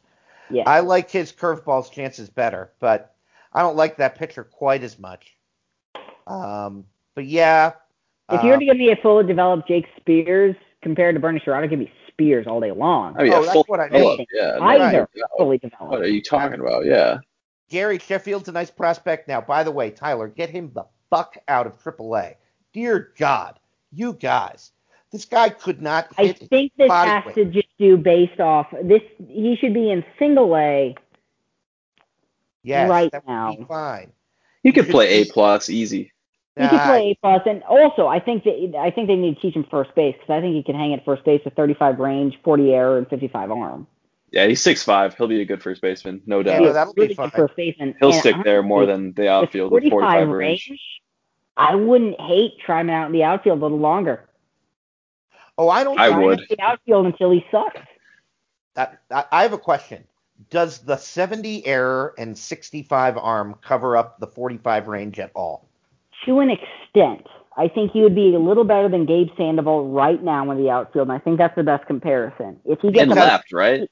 Because if he gets up his to 50 range, by all means, start him in, in the corner outfield position. because position. in his minor league career, Gary Sheffield has a positive zone rating.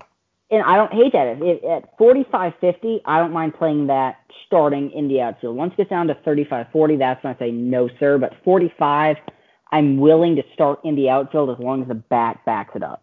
Yep. Yeah. No. This. This. This. I, my my only point is that I'm buying Cardinal stock for the future because this farm is good and legit, and all Tyler has to do is start protecting guys in Rule Five instead of chatting about how many aces he has, because then this team will be better and everything will be fine. Like really, in three years, in fine. three years, how many good starters do these card do these Cardinals have? Oh, I think they could have four or five. Not how many good starters do they have in three years? Well, I think Dattini's a starter, so I'm going to count him. I think Ben Holt is a starter, so I'm going to count him, and I think he's good. Okay. Um, I'm worried about Benia, so not him. Ben Holt's also 28 years old, Yeah, but I think they still have him. turning 29 during this season, I believe. It'll be late this season. He turns 29 in September. This is age 28 year. He'll be all right. Uh, I think Palgani's. Oh, his career's over, so he can't count. but yeah, I don't know. Jake Spears probably not, but the guy Serrato's probably all right. I just really like the Cardinals. I'm not. They can find like a number three, four starter. They can find an ace if they need to. Once I like these Serrato, Holt, and maybe the guys who last name I can't say. Kosh, Kosh, Kosh, Koch, Coach, head coach, Koch. Coach, Koch, Kosh, Kosh. Coach, maybe it should be Coach, like kosher. I don't give a shit. He's gonna be. He's maybe he'll be. If when he's good, I'll try and learn how to say his name. Yeah. All right. In any in any event, Anything more with the Cardinals? yeah. No, the Cardinals. I was trying hour to talk, 45 mark. I was trying to talk Tyler into being on the sheep stakes for Lamb because I thought that would have been a nice play for him to get a real ace. Were you asking for Osin or? I did. I, well, we didn't get very far. He sort of ghosted me, but I I still contend that that would have been a good move for Tyler. Oh well, neither here nor there. All We've right. Let's get out of the Central. The Central. We'll let the newbie Bendiego start out. Ben, how does the Central shake out this year? All right, I'm taking the Rockies to win the Central. Um, kind of a lame, lame chalk situation here, and then I'm going to go with Texas Rangers, uh, Chicago White Sox. Um, I'll take the Astros fourth, the Royals fifth, Cubs sixth, Brewers seventh, Cardinals eighth. I will take the Rockies to win the division. I'm going to take the Chicago White Sox in second place. Um, and then I'm going to take the Rangers in third. Uh, I will take the Cubs in fourth, uh, just so that I don't have to ca- say Kansas City for longer. Um, Kansas City in fifth, uh, Houston in sixth. I'm going to put put the Cardinals in seventh and Milwaukee in eighth. I, you know what? I'll do what I did last year because fuck it. Give me the White Sox in first, Rockies in second, the Rangers in third, Royals in fourth, Astros in fifth, Cubs in sixth, Cardinals in seventh, Brewers in eighth. I want that White Sox stock. I want all of the White Sox stock. Well, yeah, you Love went it. in hard with the first place White Sox. I like it. The Pale Hose win the Central. It's gonna bite me in the ass. I don't fucking care. I love it. Yeah, it's not like we give you extra beer or whatever it is you're drinking. When you, I would love extra beer though. I, I have two more beers left, but you know you can't have any. So What type of beers? I have a Spaten and a Yuengling Lager. We like Yuengling. Delicious. Yuengling isn't sold in Illinois or uh, or Missouri. So whenever I uh, drive back from Dayton, I buy my dad a case of Yuengling. There you go. Spaten's a good German beer. Mm, delicious. Um, love the Germans, like Ozdemir Sezgin. Jake, remind us, who won the Pacific last year? So Trent, remind us, before we were all fucking mean, who did we hate? We hated Dustin. Fuck Dustin. Fuck the Mariners. Do you know how many teams lost more war over this offseason than the Mariners? Zero? Zero. Wow. Wow. Who did they lose? Oh, they lost Tarquini. Lost Tarquini. Uh, that was the biggest one because he was worth, I believe, yeah, he was He's worth, like a- he was worth like four a- and a half war. He's a five war player. Yep. Um, they still have Raimundo, who had four and a half war. I don't understand how Raimundo's that good. He has not missed a game, however, in four years. He hasn't missed a game since 2022. He started I don't get Raimundo. each of the last three years. He's hit, he's averaged 30 home runs each of the last three years. How is Edwin Raimundo good? I don't have any problem with him being good. I have a problem with the 30 home runs in Montreal or in in uh, Seattle. That's what I have a problem with. Well, that's how he's good. I don't even care. I don't even. I don't even care that he stays healthy. Whatever. That I'm fine with. Whatever. So he hasn't necessarily lost Cal Bunning, but Cal Bunning is currently a free agent. He was worth three WAR last year. They lost Adam Klaus, who was worth a WAR last year. Uh, Frigoso's gone, I believe. He was worth three and a half WAR last year. Yep. So Um, so Oakland, I they believe. lost pieces, but knowing Seattle, he'll somehow replace him. yeah, Because they but got will he? like who the fuck is Jonathan Wimbush? He got Who six is WAR last Jonathan. Wimbush? He was a That's rookie also- year last year. Who the fuck is Jonathan Wimbush? That's that's a 75. Jonathan 75. Wimbush is in my nightmares. Jonathan Wimbush. Love him. So this Love is a him. different question. I asked this on Slack a few days ago, but but Ben, I don't think I got an answer from you. Who's your least favorite player in Sky history? Uh, that's a tough one. Um, because Jose Galvez did give us in trouble for a lot of years, as did Arturo Alvarado. But I respect the Mariners far too much to to really hate on them. Uh, I don't know. I, I don't. I don't hate a ton of players too much. It's more in the moment. I was hating Alex Tejeda a lot, quite a bit this last year. or Eric Tejeda, excuse me. Um, yeah, I don't know. Yeah. Don't. I gave my answer. You did. You did give your answer. Um, I respect that. This is an interesting Mariners team. I mean, you look at the top three, and of course, the top three is still there. Turner, Parizek, Fields. The the Mariners have always prided themselves on pitching. They still have that this year. Miguel Benavidez, in most of the parks that he will play in, will work. He gave up 38 home runs last year, but he also led the league in BABIP last year. I'm interested to see how Miguel Benavidez follows that year up because he was really good through the minors. He was good last year, four and a half ERA, uh, four and a half FIP, but a three and a half ERA, four four R WAR compared to two WAR. So that's going to be interesting to see how that follows, how he follows that up. I will give you an answer to that question. There is no yes. chance that he's this good. I'm going to play the role of D. Rich.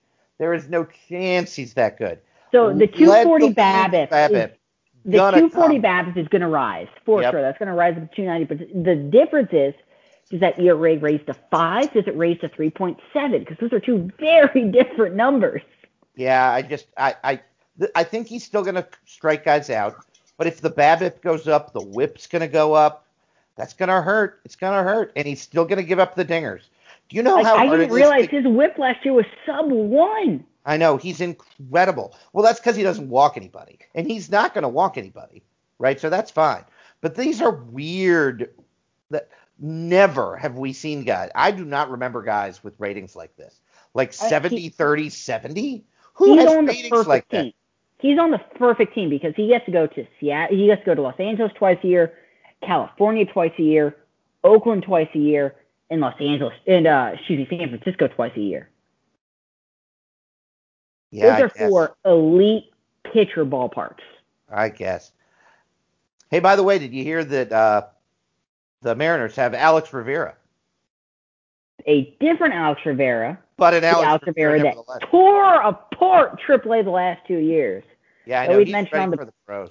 Preseason pod the last two years saying that he's ready. And he didn't exactly let spring training know that he was ready. He had a 615 OPS, but the last two years in AAA, or the last three years in AAA, excuse me, he's been pretty good. Um, well, I'm excited. Uh, if if I was not a Pacific GM, I'd be very excited to see what Alex Rivera could do in the majors.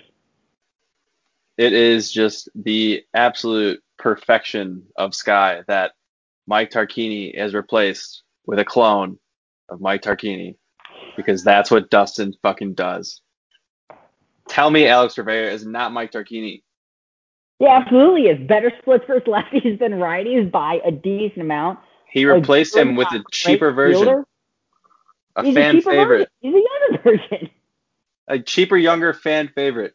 Dude, yeah. this is what Dustin does. I look at Dustin's team at the surface, I take a skim, and I'm like, wow, this team looks like shit. They lost almost 12 war. This lineup looks weak. And then I look at the each individual players, and I realize that, you know, no matter who Dustin loses, he's going to find a guy in the minors, or he's got a guy in his own minors that he's just going to plug back into the lineup. He's got the devastating pitching staff and I just I can never count out the Mariners. It's you know just who, insane. So my guess for who the four war guy is this year that randomly pops up is Matt Sack.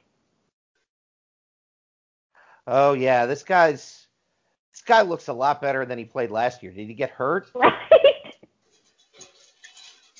Why is he so crappy last year? I don't know. Probably. Uh, I don't know. I don't fucking yeah. know. All right. Yeah, no, I like Matt Sack. I think that uh, Ben has it right though that the X factor for this team is Rivera because that's the replacement for Tarquini, like Ben said. If Rivera gets hurt, which is possible, not the healthiest guy in the world, then the Mariners could struggle a little bit. That would be a big because I don't see a lot of internal replacements. Right? It would be somebody who's just not as good as Alex Rivera. It would be former uh, Kansas City Royal Steve DeLucia, my guess is. It's it's not it would not be as or uh, former California Angel and Cincinnati Red Luis Tor uh, Luis Torres, who famously had a negative two OPS plus last year at 117 plate appearances. It's always fun when guys have a negative OPS. I sort of like it when they have a low positive OPS, a little better, like seven. I like when they have the negative OPS plus over a decent amount of sample size, because that's what Torres had last year. That was a decent sample size. But Sack yeah. is a pretty pretty big X factor himself. Uh, Yep. Fergoso's put up almost three and a half war. He put up three and a half war two years ago and three point three last year. I, I imagine that's that's his de facto replacement. Maybe Pedro Ramirez against lefties, who's another guy who just you know Dustin's gonna find in, in free agency and sign as a minor leaguer, and he's just gonna put up two war against left-handed pitchers or something.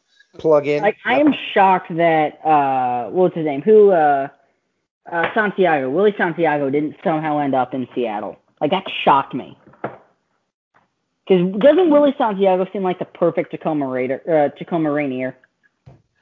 Oh, oh, darn it! I hate it when Sh- Cheryl makes good points.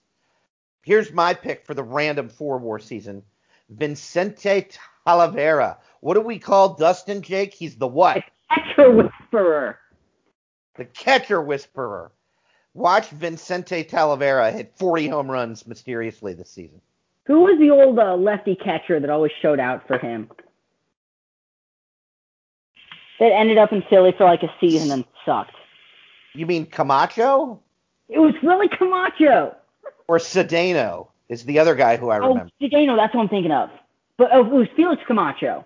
Felix Camacho's who I'm thinking of. Camacho, and then Felix Camacho was a Diamondback for a while. But yeah, traded for, uh, was it Tobias Martinez? who? Me? Are you talking the the, the Camacho? Arizona traded. Arizona ended up trading a really good relief pitcher prospect for Camacho. I don't remember. I'd have to look it up. I, I remember I traded a catcher prospect for Camacho. Ah, shoot. and I was I was muted, sucking. but I was screaming about Willie Rodano. Willie Rodano. Felix Rodano. Camacho was traded for Hector Zaragoza and Ron DeRita. Oh my God! It was Ron DeRita. Oh, And Hector Zarago- Zaragoza, who's who was a rookie of the year or reliever of the year winner with Pittsburgh. Wow, that was a uh, that was a Fritzy trade. That was a Fritz von Erich trade. that was a Fritzy. Shame on you, fucking DeRita. The but yes, no. Willie Rodano had Four-time All-Star Willie Rodano, by the way. Oh my God, he's got two rings, four All Star appearances. He had two WAR, two 2.7 WAR, two WAR, then 0.8 WAR, 4.6 WAR, and then two and a half WAR for Seattle. And then in two years after that, he was retired. Because Over under that's what Dustin does. over under 25 home runs for Vincent for Vincente Talavera. Oh, over, over. He's just he's gonna do it. He hit 33 last year in Clinton. So, yeah, he'll do it. The only other guy that I want to make mention of, just because I think it's interesting, is Felix Salgado is now a Mariner. Thought I'd throw it out. He is was he? He is he has 506 home runs in his career. Yep. Felix Salgado is an interesting Hall of Fame case. I'm not convinced he's a Hall of Famer. Yep, he's got 500 home runs, and I really don't want to vote for him. And there's going to be a whole lot of people really mad at me for not voting for him. Because JP's going to be mad, and Zach is going to be mad. Yeah. But I don't is, want to vote is, for him. is, is Felix Salgado a Hall of Famer? Because I remember when Salgado first came up, Yep, Zach was convinced he was going to be a Hall of Famer, yep, and Zach is close to being right. yep. Yep, that's a good question for the sky. Anybody still listening at 1142? He he's going to end up being a Covelli, uh, Villegas case where he's going to be 40, 60, and he's not going to end up in the Hall of Fame. I hope this is not true. Jangles just wrote he might break the all-time hits record. Well, So he has 2,700 hits. He needs, He would need to be in the sky for probably three or four more years. Only one player in Sky history has 3,000 hits. he is and exactly John 3,000. He is exactly That is the- 3,000 hits. That is the greatest player in Sky history, John Hayes. He has 3,000 on the dot. Right. Salgado is in fifth currently, 102 hits short of second, Jim Brandon, who nearly made the Hall of Fame. He's gotten better each year. He, in this past voting, had 58.6% of the vote. Damn. See, boy, oh boy, Salgado. Interesting case. It is. The Yeah, what hurts tough. what hurts Salgado is the WAR numbers, and that's because Because he was never a good fielder. He, He was, was never a- he never played defense. His entire career. Boy, oh boy, if he ends up, who has the second most hits in Skyline history? Jim Brandon, Jim Brandon. With what? 27, 28 11. So S- Salgado's 102 short of tying Brandon. Yeah, no, I think that I think that Salgado probably ends up with the number two.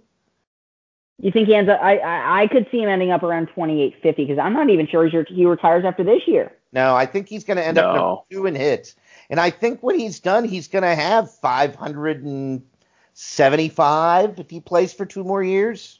That's probably a little high. 550 home runs. Do you keep a guy like that out of the Hall of Fame because he's only got 50 WAR? Damn, that's hard. to I don't know if he can. He's got a his career triple slash is 293, 360, 522. That's sort of sexy. That So is. I've I've got a question for you. Why is Ryan Pruitt not a Hall of Famer? yeah, Played too well, many years in El Paso. he did because he didn't uh because he didn't he didn't uh play for enough years period he was only in the he was only in the league for 10 years 11 years like he I, mean, almost I think not he should have been in the league for longer. That's the funny thing. I mean, you look at career Right. OPS. He's the fifth highest OPS in Sky history. oh yeah he i think he he and fleming are the only guys with a career ops over 900 that are not active not in the hall Uh, that is actually not true. really there are Sir, others oh is it ferret Fleming, the ferret Chiaramonte, Viegas, Mauricio. John Schwab, Tim Kaufman, ah. and Pruitt are the guys. That's Oop. six guys, not in the Hall of Fame, not active. The only reason 23 Pruitt's not in the Hall of Fame is health. yeah well he did mean, get hurt a lot His first Pruitt, five years all are time in OPS. yeah, but look at his look after his first five years. Look at his career. He he didn't play a lot of games. He wasn't good. 40 WAR, 39 WAR, and he was a corner outfielder. So nothing elite, but I'm just saying fifth all time in OPS. That's worth noting. Yeah, no, I think the case that Ben is making, and again, it's not a bad case, is that he was 29 and washed up. We're going to put a guy who was 29 and washed up in the hall. I mean, I argue he was 33 and had an OPS of 9 of 915. Ryan Pruitt, I'd argue he, I'd argue teams just blackballed him and didn't keep him in the league long enough. maybe. I don't know. That's weird. Yeah, I, I don't know what to do. That's why voting for the Hall of Fame's tough. It's supposed to be tough. He was just So- no good. No, so instead of moving on to the next team, which we easily could do, we could easily, easily move on to the Knights. Instead, I'm going to ask this question, Oh, Trent. no. What? If you were on the Hall of Fame Veterans Committee, what two or three players would you put in the Hall of Fame that are currently not in the Hall of Fame? Um, probably, I would probably put in Chiaramonte, um, just because I think he's uh, pretty deserving. Um, and did Andy Vaughn ever make it? Because he's another one that I would put in. Um, I like him. Andy Vaughn fell off about because he was not voted for in one of the six years that we had Hall of Fame voting before we cut down the Right. restrictions. So Andy Vaughn, I would put in, and Chiaramonte. I think those are the only two that I would put in that have fallen off the ballot that I can think of right now on the spot. Ben, I'll ask you the same question. Uh oh. I'm I go can't think of a any. beer. I can't think of many that have fallen off just because I don't uh, don't have quite as much of the longevity. Um, the three on my ballot that I've been voting for every year since God knows when are Ben Duncan, DJ Hoover, and Eddie Lehman. I would love all three of those guys to get in. Um, but obviously those guys are still on the ballot, so I, Ben Duncan and uh, DJ Hoover had very, very similar careers. They're actually really, really close. Yeah, and so I just throw both of them on there usually, and then Lehman, of course, I'm I'm kind of you know got the soft spot for the top closer of his era and, and stuff like that, and the, all the the reliever of the year awards. So I truly believe he's he's got to get in because we've got so many guys that are talked about so much in the human era, uh, especially lately. Like we just brought up Brian Green, guys like that. and we just need to get that precedent through so that great relievers can get in, uh, inducted to the Hall of Fame. I Do not think Ben Duncan has a losing record. That's what Cheryl just asked. Um, in the MLB, he does not have a losing record. He is plus 59 in Yeah, wins. no. Not even close. Yeah, that is wrong. Good. Um, he only Dun- had one losing, one full losing season in his career. which was what 10 and 13 in 1993 Yes, when he still had 10 and a half Ks per nine. It was still a really good year. I remember, actually, only yeah, yeah, because 99 was the only other losing quote unquote half a year. I understand the argument for Duncan. I don't think he'll ever be on my ballot. I had Joey Thomas at the beginning. I don't think I'll have Thomas on my ballot as much as James would love me to have Joey Thomas on my ballot. Uh, I think I'm with Trent. I think I would have two guys for the Veterans Committee, and that would be Andy Vaughn and Mauricio Chiaramonte. Yep. Um, and I, it, Joey Thomas might be the guy with the losing record. He just pitched forever. He had so many wins and losses. Yep, that's him. 217 and 229. Had a net losing record. That's who it is. I don't have any problem with Joey Thomas. I just don't think he's Hall of Famer. But that's okay. He was very much a longevity guy. Right. I remember Ben Duncan being on those Chris Graham Las Vegas teams when I first Yeah. started this guy. Those were good teams. So that's how I remember. That's how I remember Ben Duncan. It was after I was in the league for a while. I remember he started as a Brave. He was a Brave when the Skyline started. So, in any event, D. Rich could have had Ben Duncan. Neither here nor there. We'd be done now talking about what team were we talking about? Seattle? Yeah. We got on a Hall of Fame tangent. It's an occupational hazard. Hey, the Knights finished second, I think, in the Pacific. Should we talk about the Knights? The Knights did finish second. Let's talk about the Knights. All right, let's talk about the Knights.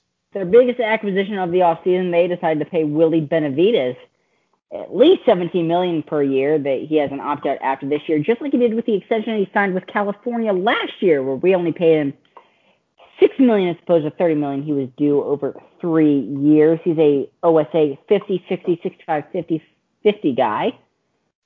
Um, he OPS 1016 in spring training, OPS 863 last year in California. What do we think of that signing?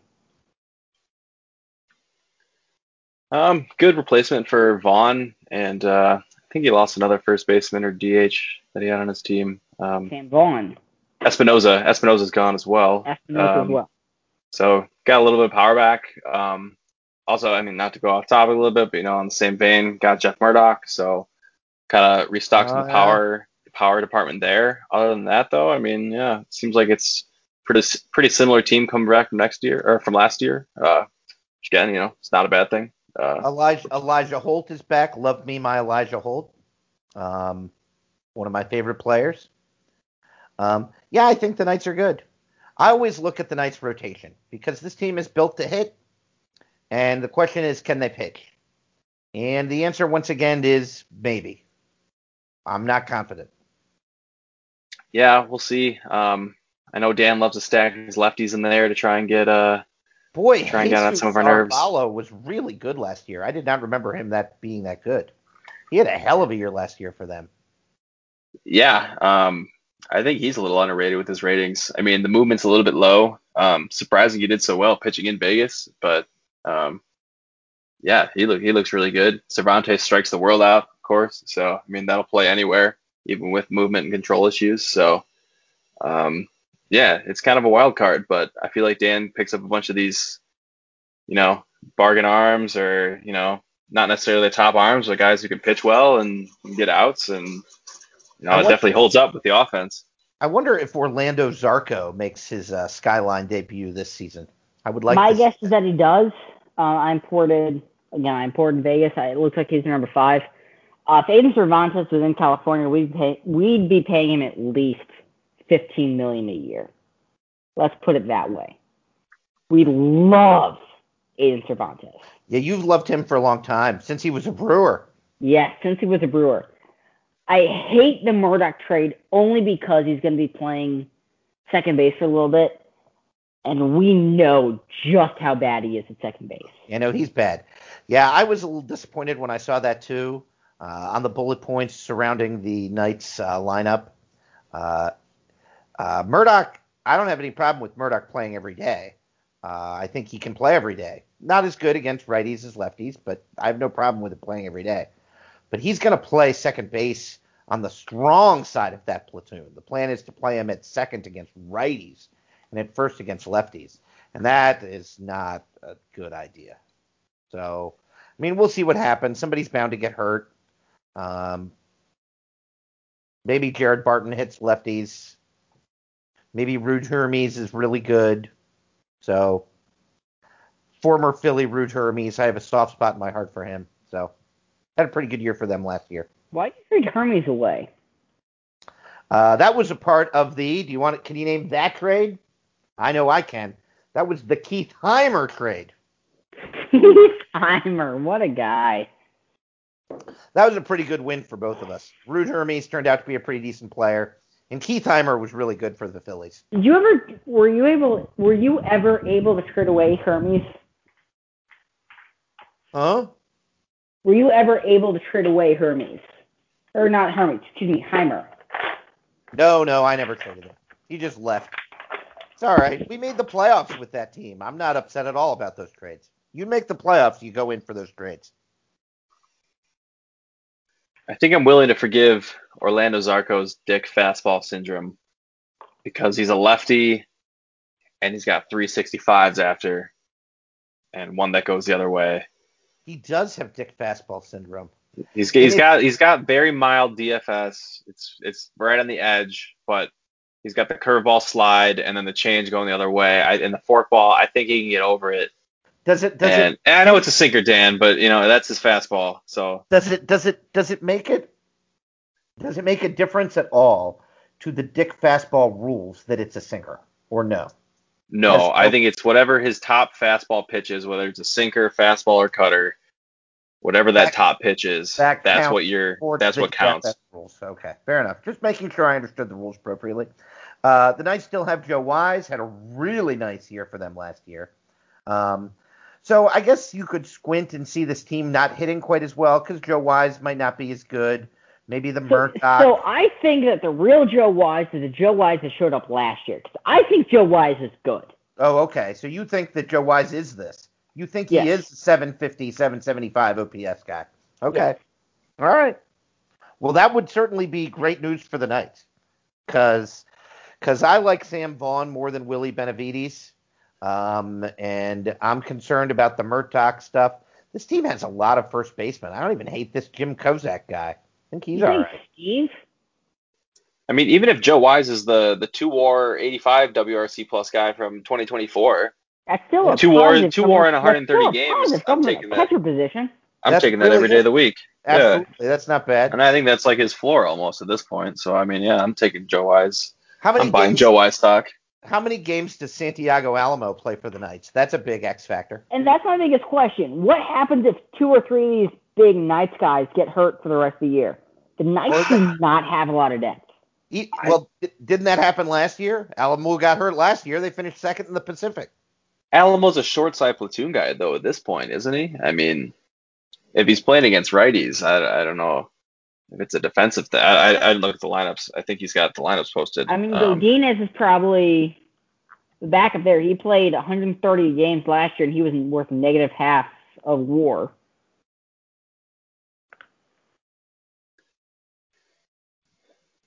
Um, yeah. Al, if Alamo gets hurt, I think that's a that's a good question because I don't think they have a qualified backup behind him.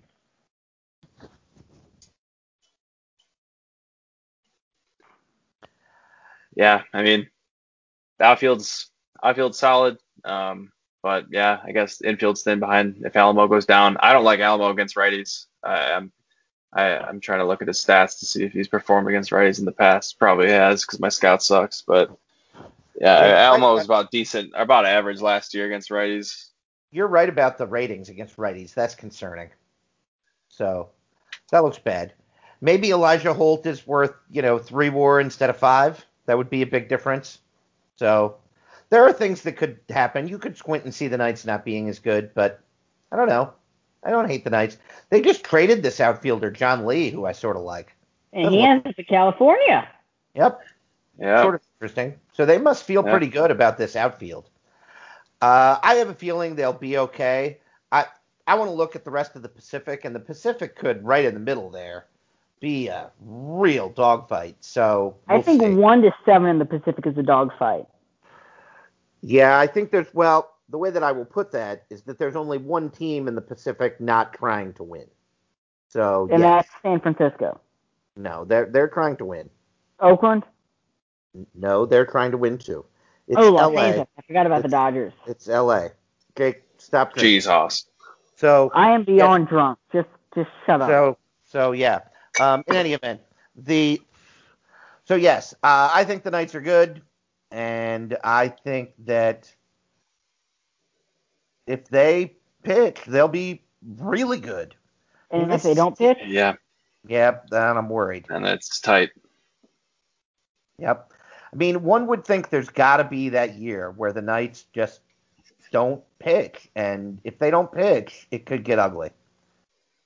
Um, this always feels like a big Delta team, and they never perform that way. They're always really good. So, I mean, I with Murdoch, I, I'm concerned with Murdoch at second base too. I'm just looking at the rotation again, and you know Cervantes is the high stuff guy. Um, the bullpen's full of stuff, but the starters are not. So I mean, there's going to be a lot of balls in play there too. So Murdoch Murdoch scares me in the field a little bit. yes, yes, he does. Yes, he does. Ben, why don't you remind us who finished third in the Pacific last year? fuck that team. Fucking team won 16 in a row when it shouldn't have fucking won 16 in a row. Fucking pieces of shit. That would be Uh, the San Diego Padres. It would be. It would be the San Diego Padres. So, And- Da- Ben, talk to us. What were the Padres trying to do this offseason, and was it successful? Padres were trying to get some pitching because last year, in a reverse of most other years, we actually scored some runs, but our pitching sucks. And, does your And, pitching uh, still suck this year? We picked up some more relievers that we like, but our rotation is pretty And shaky. tell me, who's So your number five this year? our number five starting pitcher uh, is Alex Salazar, who put up uh, about negative two WAR last year. It was pretty impressive. I don't know how he did it. He's pretty shitty, uh, but I will ask everyone this question. Would you rather have 2025 Alex Salazar or 2024 Randy Settle? Oh, I'd rather have Alex Salazar because he's a starter. Okay, but Alex Salazar had seven WAR and a 710 FIP. Yeah, I'm not disagreeing with you. He, he was bad. He was bad. I don't think And think can Alex you remind Salazar us what Randy bad. Settle did in 2024, please, Trent? Oh, he was awful. I'd have to look it up. It was negative two, I think. He was really bad. Negative 2.2. 823 ERA. He allowed 21 home runs in 77 innings pitched, which, for those of you at home, is a 2.4 home runs per nine. And you you want to know what Alex Salazar's was? No, what was it? 2.6. Ah, 28 and 98 innings pitched. It was incredible. That's incredible. That is incredible. Yes. Uh, what about Sergio Tovar? You still have uh, now that he's not white. You have. Do we have faith once again in the ace of the Padres, the now rightly Venezuelan Sergio Tovar?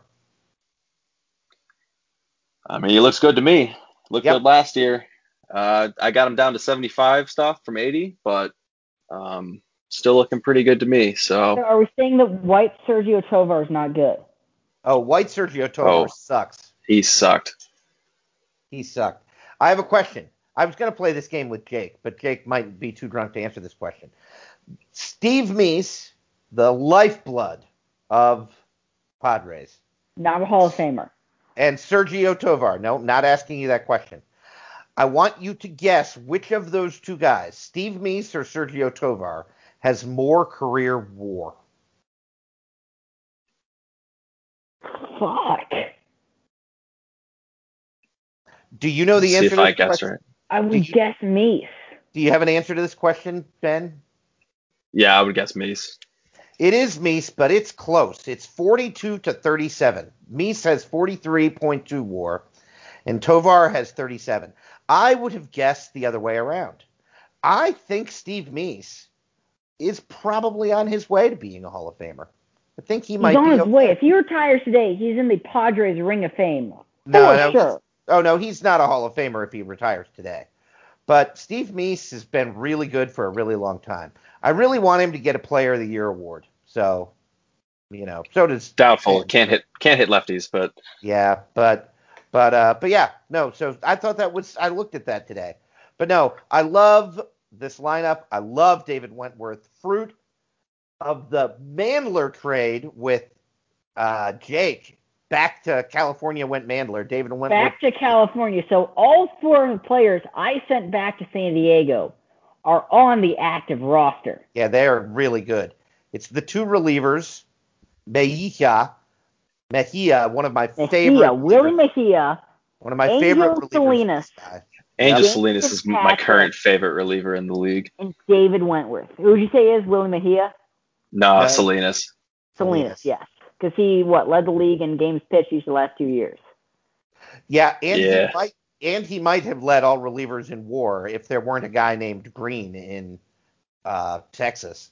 So, yeah, uh, I would just like to point out that last year he pitched 114 innings, And, And what about the year before? How many innings did he pitch the year before? 110. And last year, in 114 innings pitched, Angel Salinas gave up four home runs. Four. That is. Ben, do you so like Angel. Salinas, the two-time Uh, the two-time All-Star? Uh, yeah, yeah. I, he's my favorite in the league right now. Love me, my Angel Salinas. Um, how, how would how would you phrase the Mandler trade? Would you say that we uh, we stymied you? Yeah, that was the the stimulus of the franchise right there. That definitely helped out after trading away Luigi. And what's funny is that you have another former Angel prospect in your bullpen. Know who that is?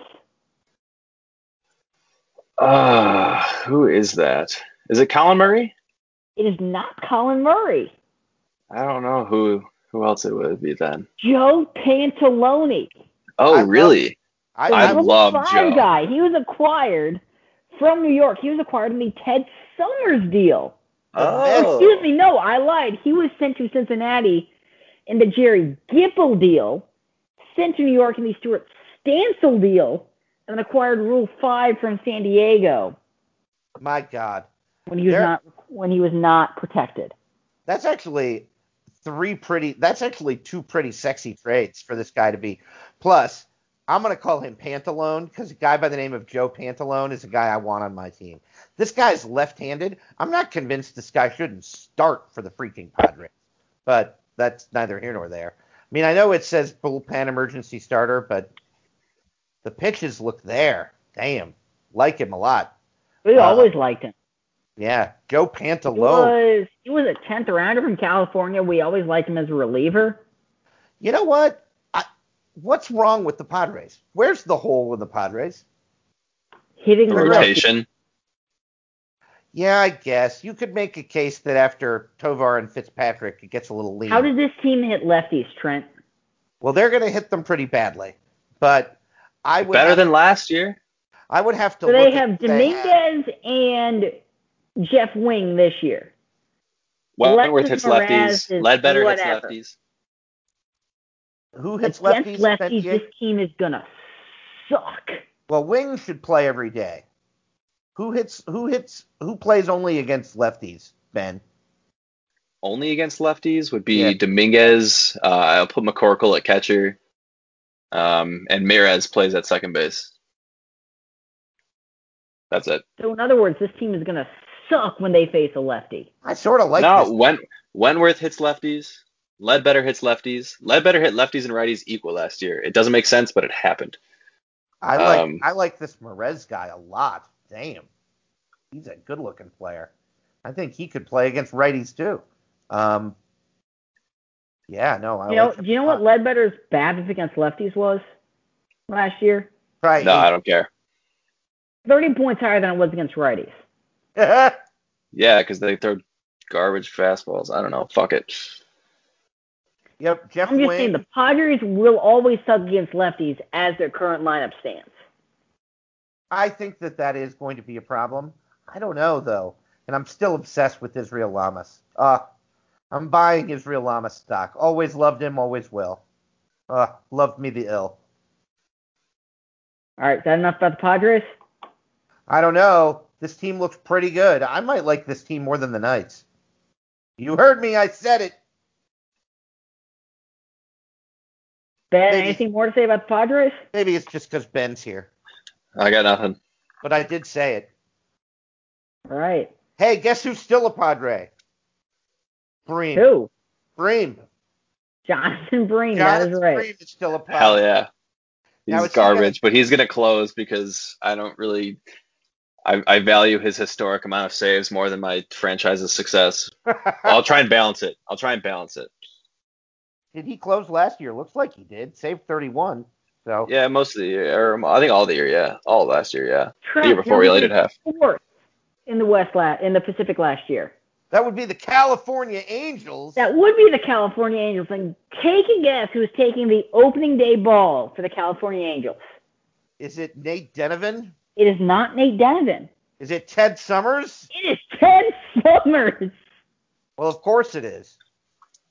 I need to publicly take back my bad take that Ted Summers is garbage no matter where he pitches because I was clearly wrong.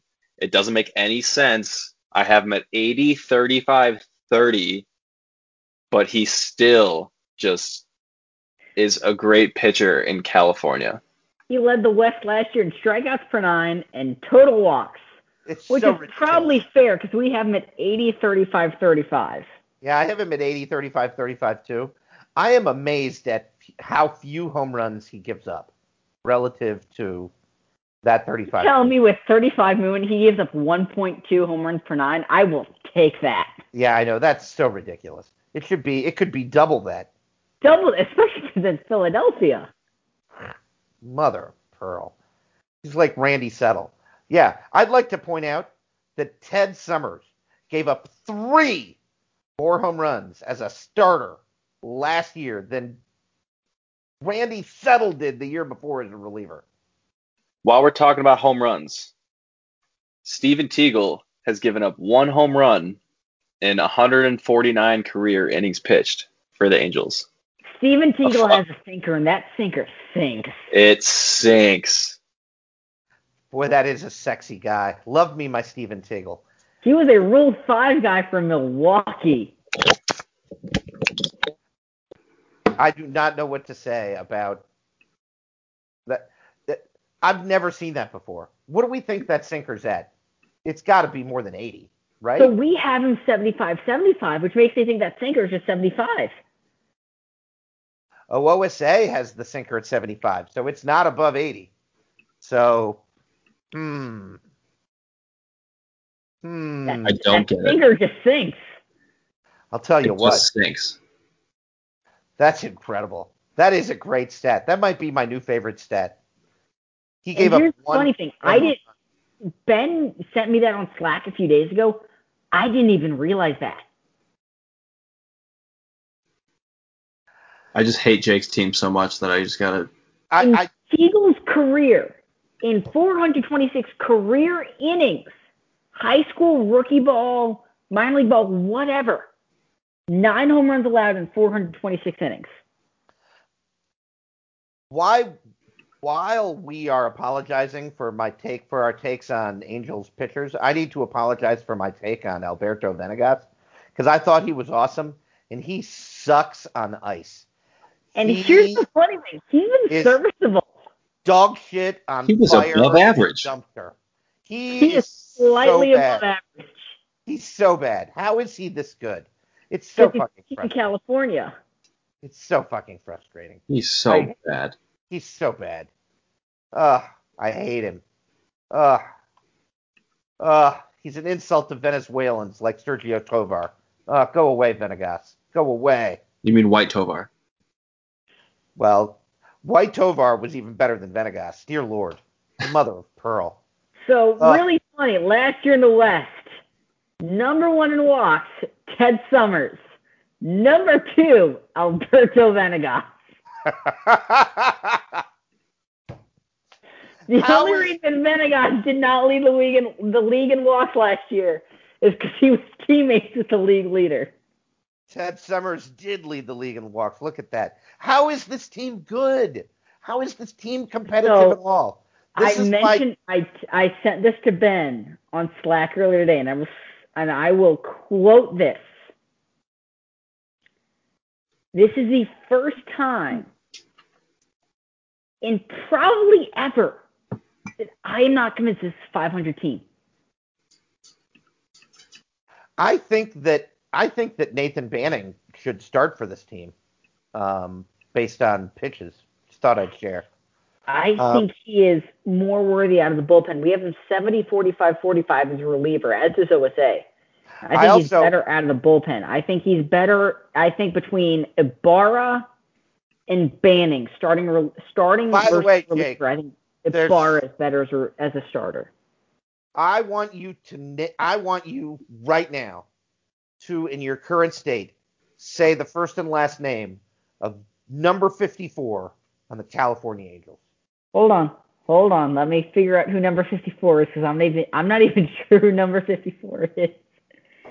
You signed Number it. 54, Tadatsu Fujimoto.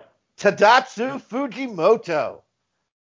Fujimoto. Do we like him? Are you excited about Fujimoto? I mean, there's a reason role. we we're paying him 13 million over three years. We've got him 50 55. OSA has him 45 45. We don't care about the movement and control, as you can tell by Ted Summers. Right. The Angels are going to walk everybody. Nobody should swing the bat when they face the Angels. We Because have if they do, they're going to miss. one guy. I think we have one guy that I can trust to not in the bullpen to not walk guys, and that is Aaron Hebner, who, by the way, should not be ever facing a lefty. Oh, Maliagros won't walk guys. He's all right too. But but uh but yeah, no, I like uh I think this bullpen's okay. Sort of like this bullpen. I like Fujimoto, sort of like this Miguel Moreno guy. I think he's all right. Yeah. I like this bullpen. I've always liked the eraser. Yeah. But these starters suck. God, they suck. See, you say that, but think about them in a California ballpark. Yeah, I'm still convinced they suck. Jake, how many games is Joaquin Nunez going to play this year for the California Angels? So if he plays 100, I'm happy because he was worth two war last year. Okay, well, if he plays 100, you should go buy a lottery ticket because this guy is going to Probably play plays- 60 and plays you should be 70. happy about it. probably play 70 games. Yeah. I don't even know what to say. He tore it up last year for you when he did play, but I Oh, I he think you might have put the over under at like 90 last year, and I think you're raising it again, which is somewhat confusing. So I'm going to put it at 65. Last year, I'm pretty sure every time he got hurt last year was trying to run something into a triple. Oh my gosh, the Angels signed Miguel Carrillo. What is Yeah, we he did. doing? Yeah, Look I was very these guys. whelmed. These guys, I don't even know what to say. Oh, it's so whelmed. good. It is so good D. Rich is in here. God, he'd be pissed off. He'd be so mad. We're talking Like about I the said about 10 minutes ago, I am not convinced this is a 500 team. this team's awful. I'm really Watch- sad about Fritz Boren too. He's just not the same. He's so Yeah. not the same. Uh, and I'm convinced he's like the best hitter on this team. So now Maybe. Nunez, Nunez Aaron Sanchez is the best pure hitter on this team. Air, Air- oh, I love Aaron Sanchez. Aaron At. Sanchez is fantastic, and he is in the wrong ballpark. Aaron Sanchez. Yeah, free Aaron Aaron- Sanchez. Yes, he needs he needs to get out of that ballpark. He should have been traded. That that's why uh we can connect up something earlier. That's why Keith Heimer went to free agency because one possible placement for him was California, and who Trent asked for was Aaron Sanchez, and Jake said no. Can you imagine Aaron Sanchez in Philly? Oh, he'd be mashing. Everybody would be happier, especially me, which is all I care about. I still like Fritz Boren. The the best pure hitter on this team, to be fair, is probably Joaquin Nunez. He just won't stay on the field. Uh, but our own Sanchez, love him, love him, love him. Um, I don't know if uh, health aside, I think at this point I would take Sanchez over Nunez. really. Hmm. All right. It's interesting. Uh, from from what they look like, I mean they're pretty close, I guess. Um, I guess they're pretty team- close if they're both healthy. this team is like a hark. This infield is like a harken back to like East battles in the 2015s between Miguel Carrillo and Matt Beasley. Right? It's so ridiculous. I don't even know what to They're say. they're combined 73 years old. It's so ridiculous. This team's awful. I ah, dear lord. So okay, I, to be fair, in a If best this case team- scenario, If this team wins more than 80 games, I am going to drive to Jake's house and punch him in the nose. I swear to God. I'm going to be No, so pissed off. I so I'm gonna ask a best case scenario. Aaron Sanchez is a five war guy. Mm-hmm. Matt Beasley is a five war guy. That's not going to happen. But okay. I'm not saying it's gonna happen. I'm saying best case. If Joaquin Nunez somehow plays a hundred games, he's a four war guy. I'm saying it's possible this team wins 90 games if everything goes Oh. right. No, I'm saying if everything goes right. I think everything. everything goes right. I'll take 85, like I said, maybe. team- so in my 25 year reign at this point of the Angels, we have never won fewer than 72 games. That was my very first year. We've won fewer than 80 games six times, five of which have been since 2017. It's disappointing when I win fewer than 80 games. This is the first time I think in ever that I've thought I'd be happy if this team finishes 500. As well, you should be. This Yeah, team's- I think it's just a, a competitive point in the division, and so It's a Yeah. sad thought. How do you guys continually go, yeah, this team might win, fi- win be 500. I'm fine with that. I, I, I, I, I don't ever do that. It just happens. I'm, I'd I'm like to know that Albert Pujols stole, stole third base tonight. what are you talking about? You're talking about the real life Angels. Jake, Yes, I just got a notification on my phone. I think it's worth noting that Albert Pujols stole, stole third base tonight. I don't know who that is. I don't. I can't find him in the search bar. So yeah. I, Is there I, a people who have the last name Pujols in Sky? no, but if there yes, not there Luis, should be. Pu- Luis Pujols and Wilfredo Pujols. One of whom looked like pitched for the San Jose Giants pretty well, and then retired after That was it. one season. ah, jeez. That was it. He's now 71 years old. And then Wilfredo Pujols, oh, he retired after last year with the Sonoma Stompers, baby. 2008, not 2025. Yeah, you're right. His last year with the Sonoma Stompers. All right. Well, I'm sick of Angels. Oh, I, I, I and that was Aren't we all? five minutes ago. Yeah, yeah. Who? You know who finished behind the Angels? Oakland? It was not Oakland. It was their San- Bay San Fran. partner, the Oakland Athletics. And you know who's no longer an Oakland Athletic? There are two guys. Esteban Gonzalez and Brett Bailey. No longer Oakland Athletics.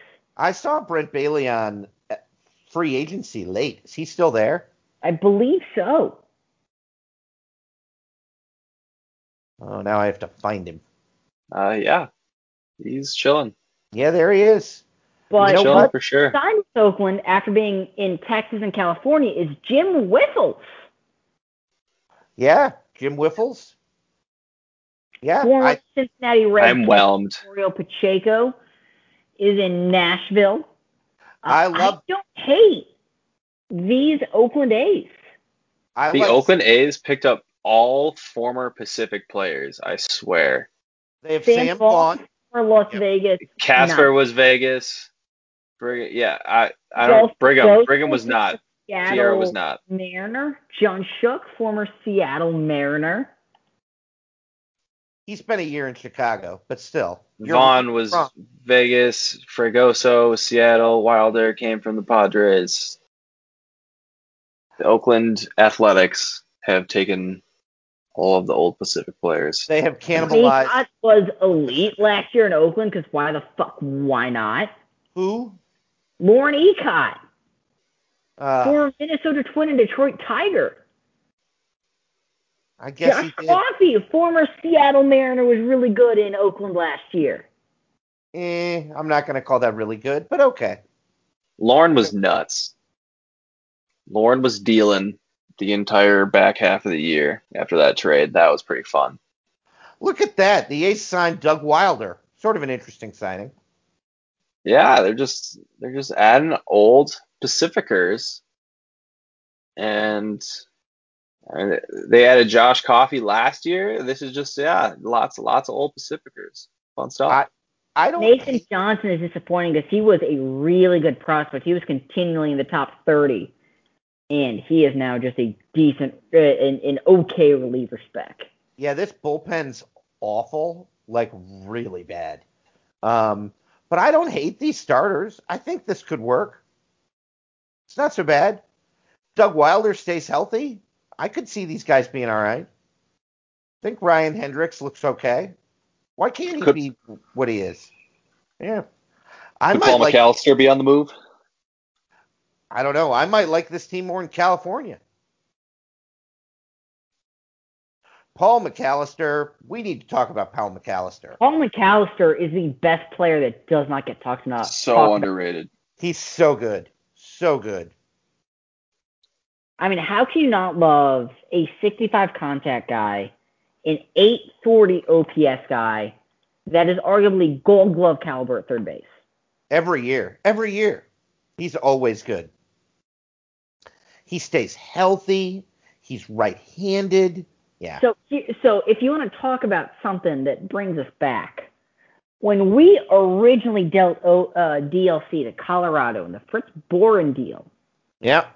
we talked about Paul McAllister in Oakland, and the holdup was whether or not McAllister was a shortstop, which he ended up not being. He ended up being an elite third baseman, but McAllister was a big talk of the original DLC talks when we when we dealt DLC. Hmm. So was he he was drafted by Oakland.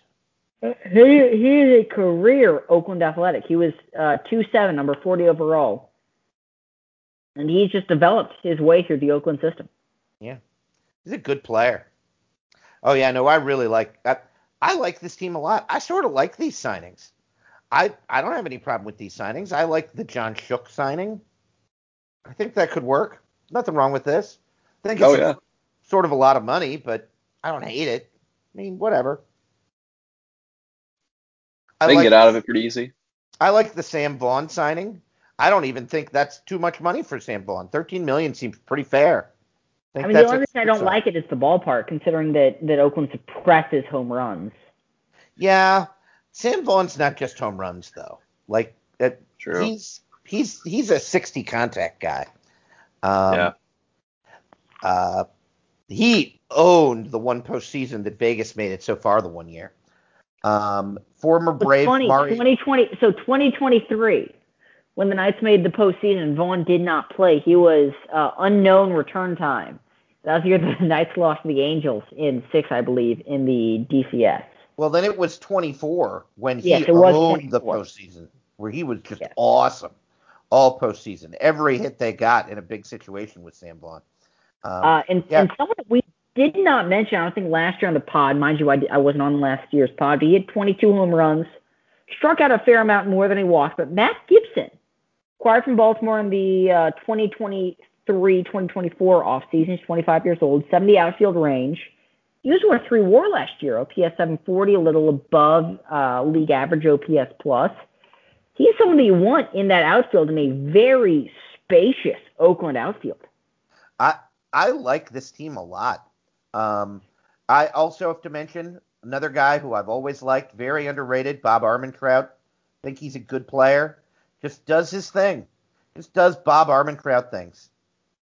I think Oh. they got a good catcher too, and John Maliana uh, might be a little suppressed with the Oakland ballpark because he's more of a power power hitting catcher against righties, but he's a strong side platoon catcher with some decent ability. Um, I feel like he's got a decent chance to like You know, break out one of what these Donna years hit last year?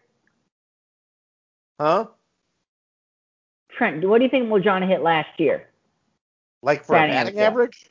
Yes, Oh, I just clicked off of him. What's his contact? 40? 40 as a Yeah. lefty. Well, did he play against lefties or? He did. He started 130 games last year. Oh God. Okay. Oh, well, then it could have been pretty bad. I don't know. 202? 182. Oh God. Oh, I was high. Yeah. Damn. And what's an issue? And this is a signing I don't like. I don't understand the Mario Fierro signing because Oakland does not have a right-handed hitting catcher. Yeah. well, Sam They Zoss is decent. Hitting catchers, well, they do, but it's Sam Zoss who. and is- it looks like he's going to start the year in, in AAA. Yeah, that was a weird signing. Then you're right. That's stupid. You need a righty catcher. Yeah. Yeah. So that was that was unfortunate. I don't dislike Mario Fierro. He had a lot of good years with the No, Rays, but he he, he doesn't fit in Oakland when they like, the when they already fit. have Mojana. But yeah, no, I think this team. I think this team. Fregoso is a hell of a good player. I think this team's better than. Wow, I'm very impressed by this. Here's here's my question: Who who's their best reliever? They have Oh. Bautista, This they have bullpen Casper. sucks. but the bullpen's going to have issues. Yeah, Danny Franco, maybe he's probably their best reliever. Danny Franco, former California Angel prospect.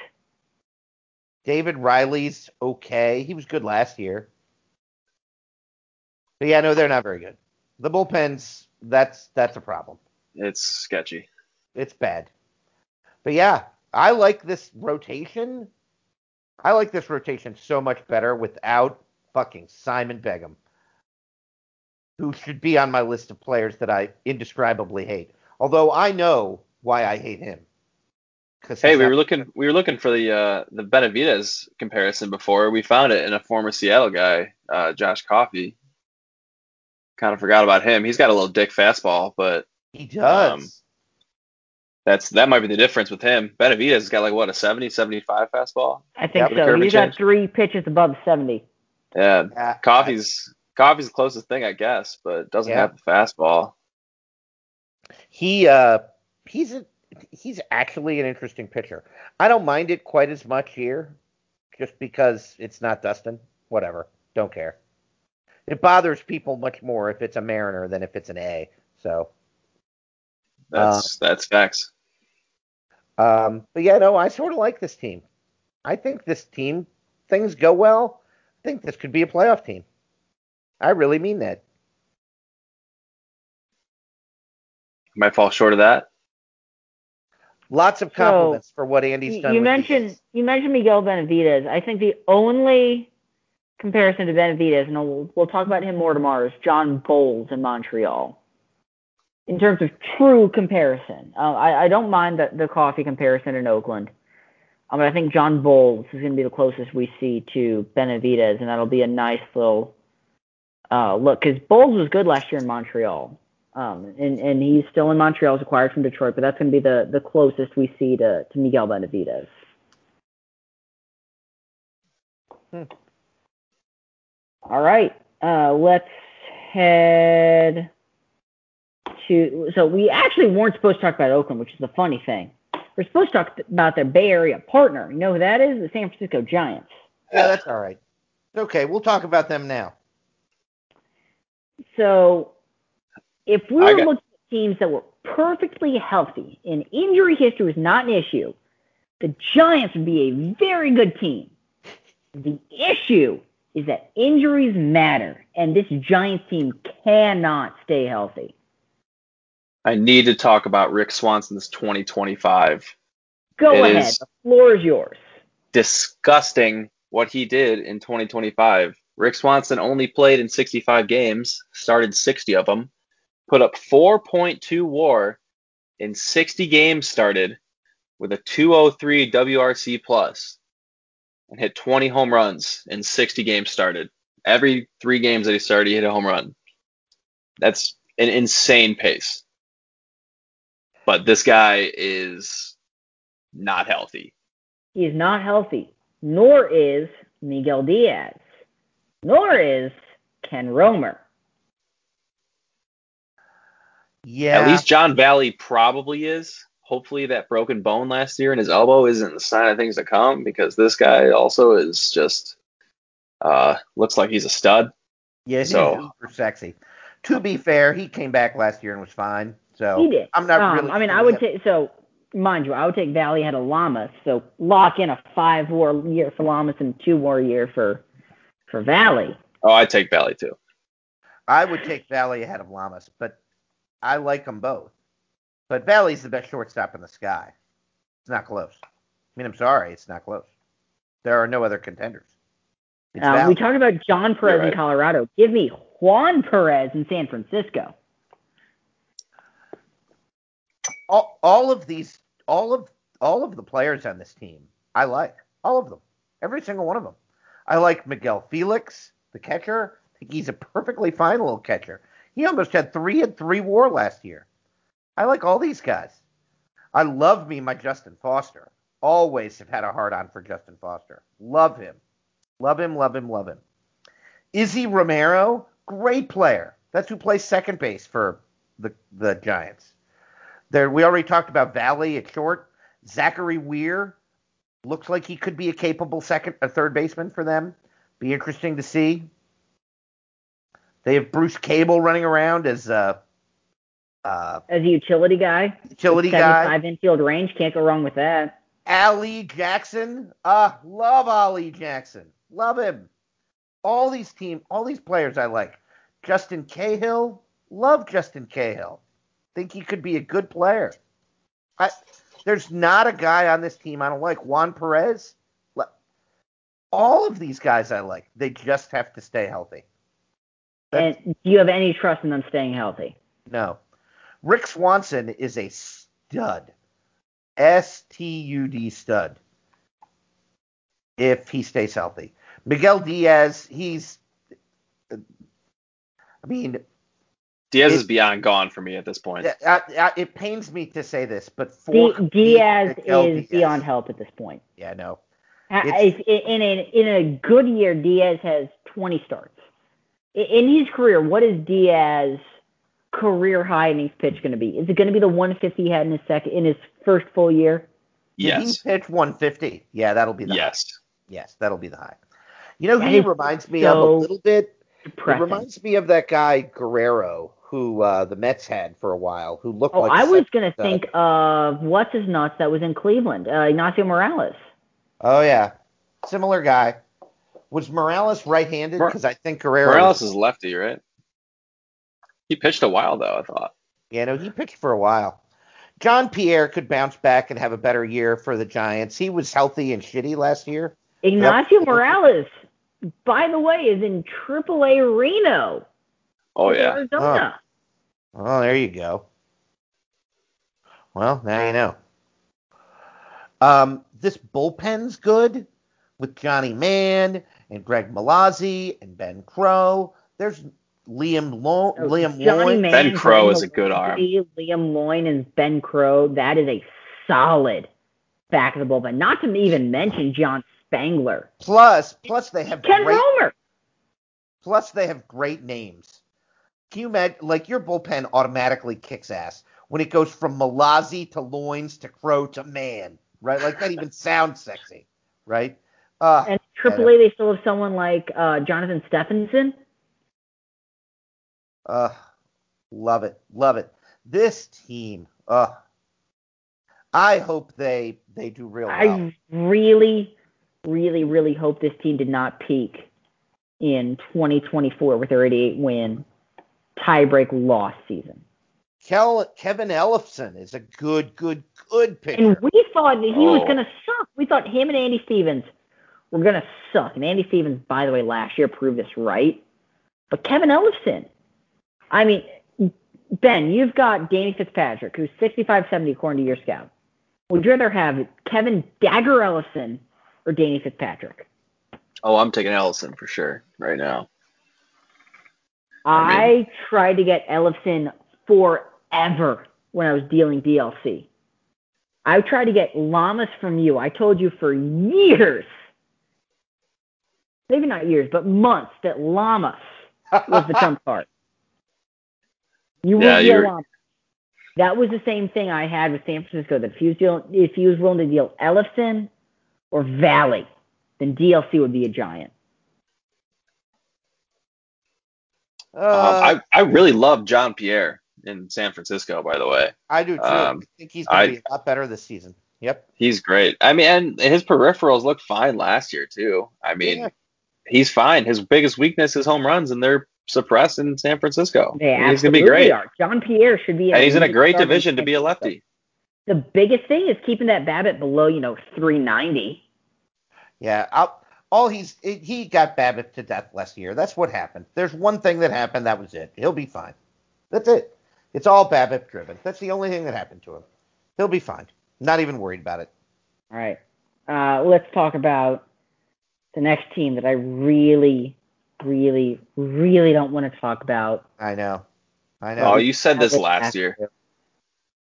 And I said last year it was going to take a lot to keep this team out of the playoffs, and somehow it did.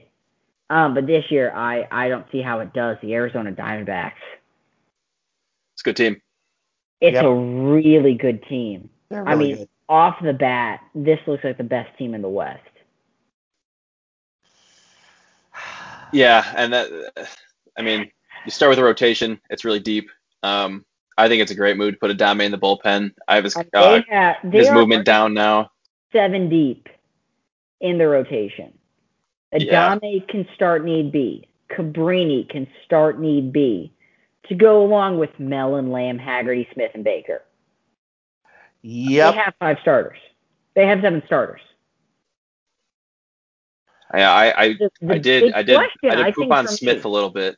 Yeah, you did poop on Smith a little bit. It's interesting because I've talk about that. Why would why do you not like Paul Smith?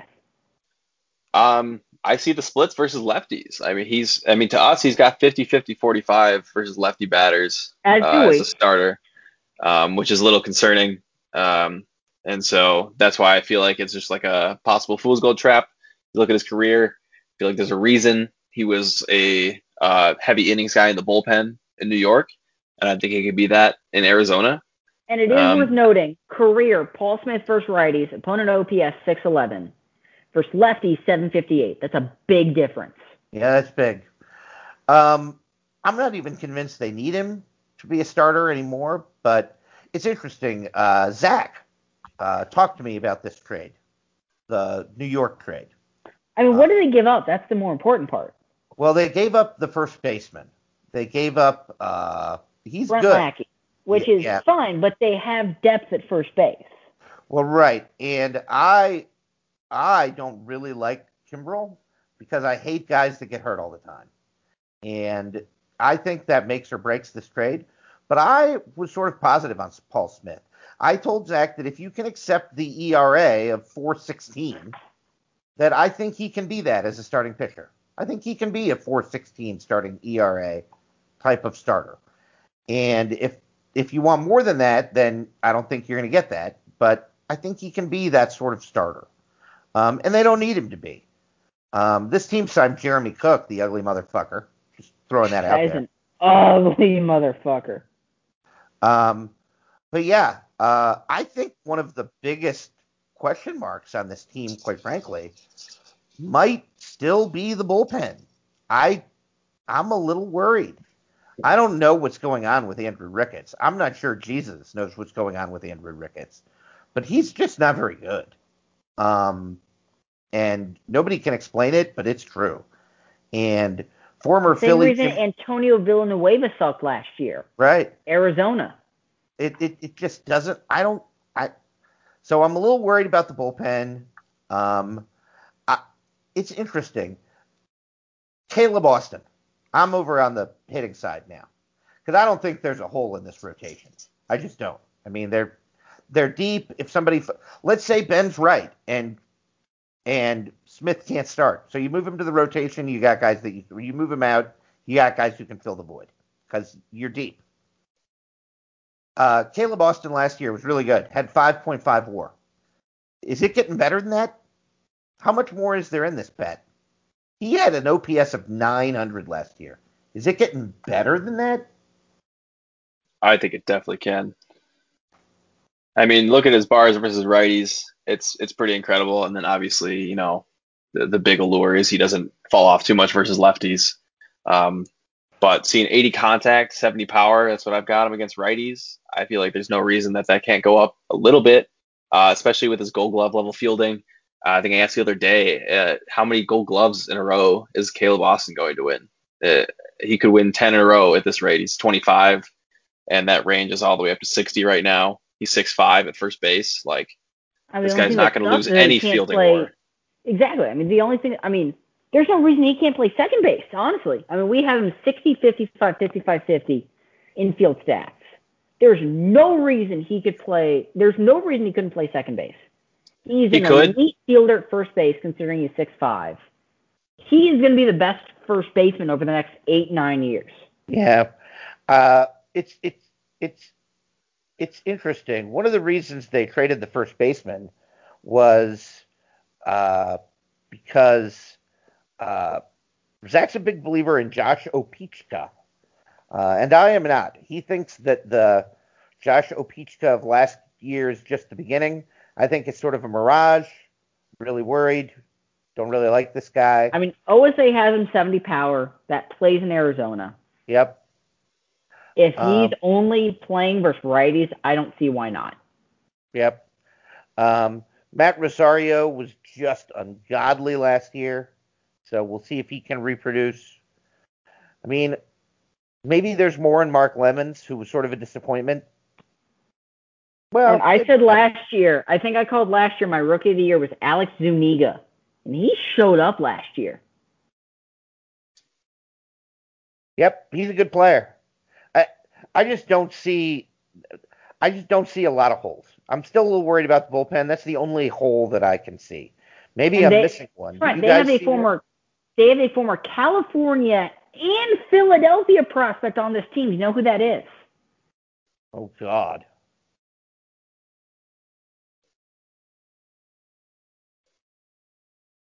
No. Oh, Lorenzo Diaz. Lorenzo Diaz. It looks like their everyday center fielder.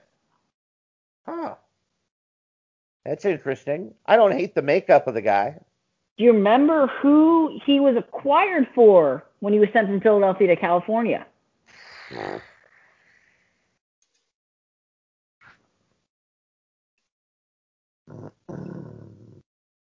No, no idea.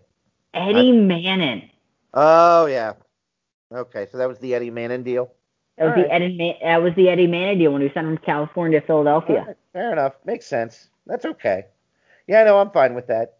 Um, Chris Kimbrell is going to DH uh, as a way. I have this straight from Zach as a way to keep him healthy, and he's probably only going to play against. 80 right. games.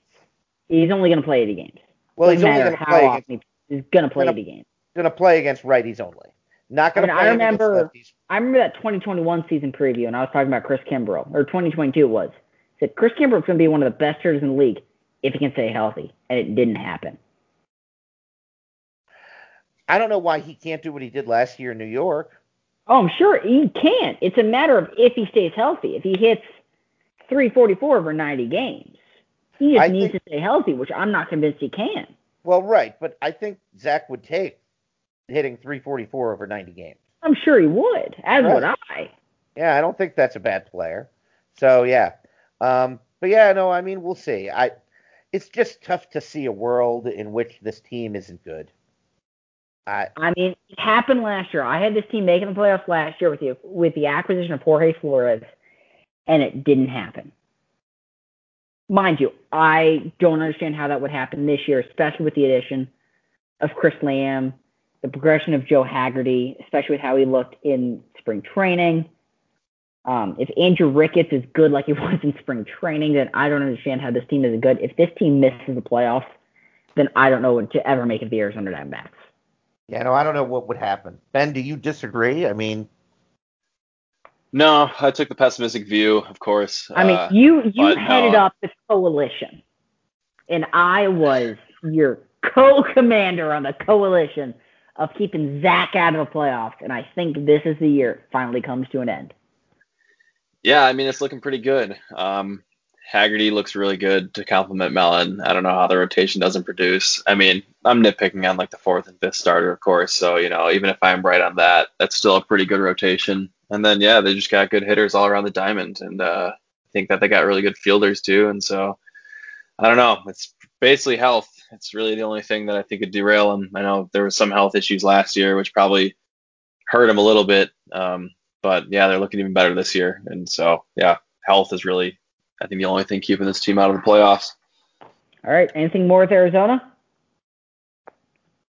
Nope. Think we're good. All right. Let's head to the one team in the Pacific that is not trying to win. That is the Los Angeles Dodgers. They pretty much anyone worth anything on the block. That includes Ted High, the former first round. Is there really anything to talk about here with the Dodgers?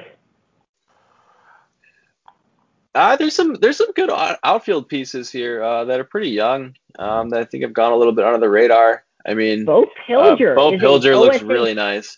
He's an OSA 65 overall guy out of nowhere.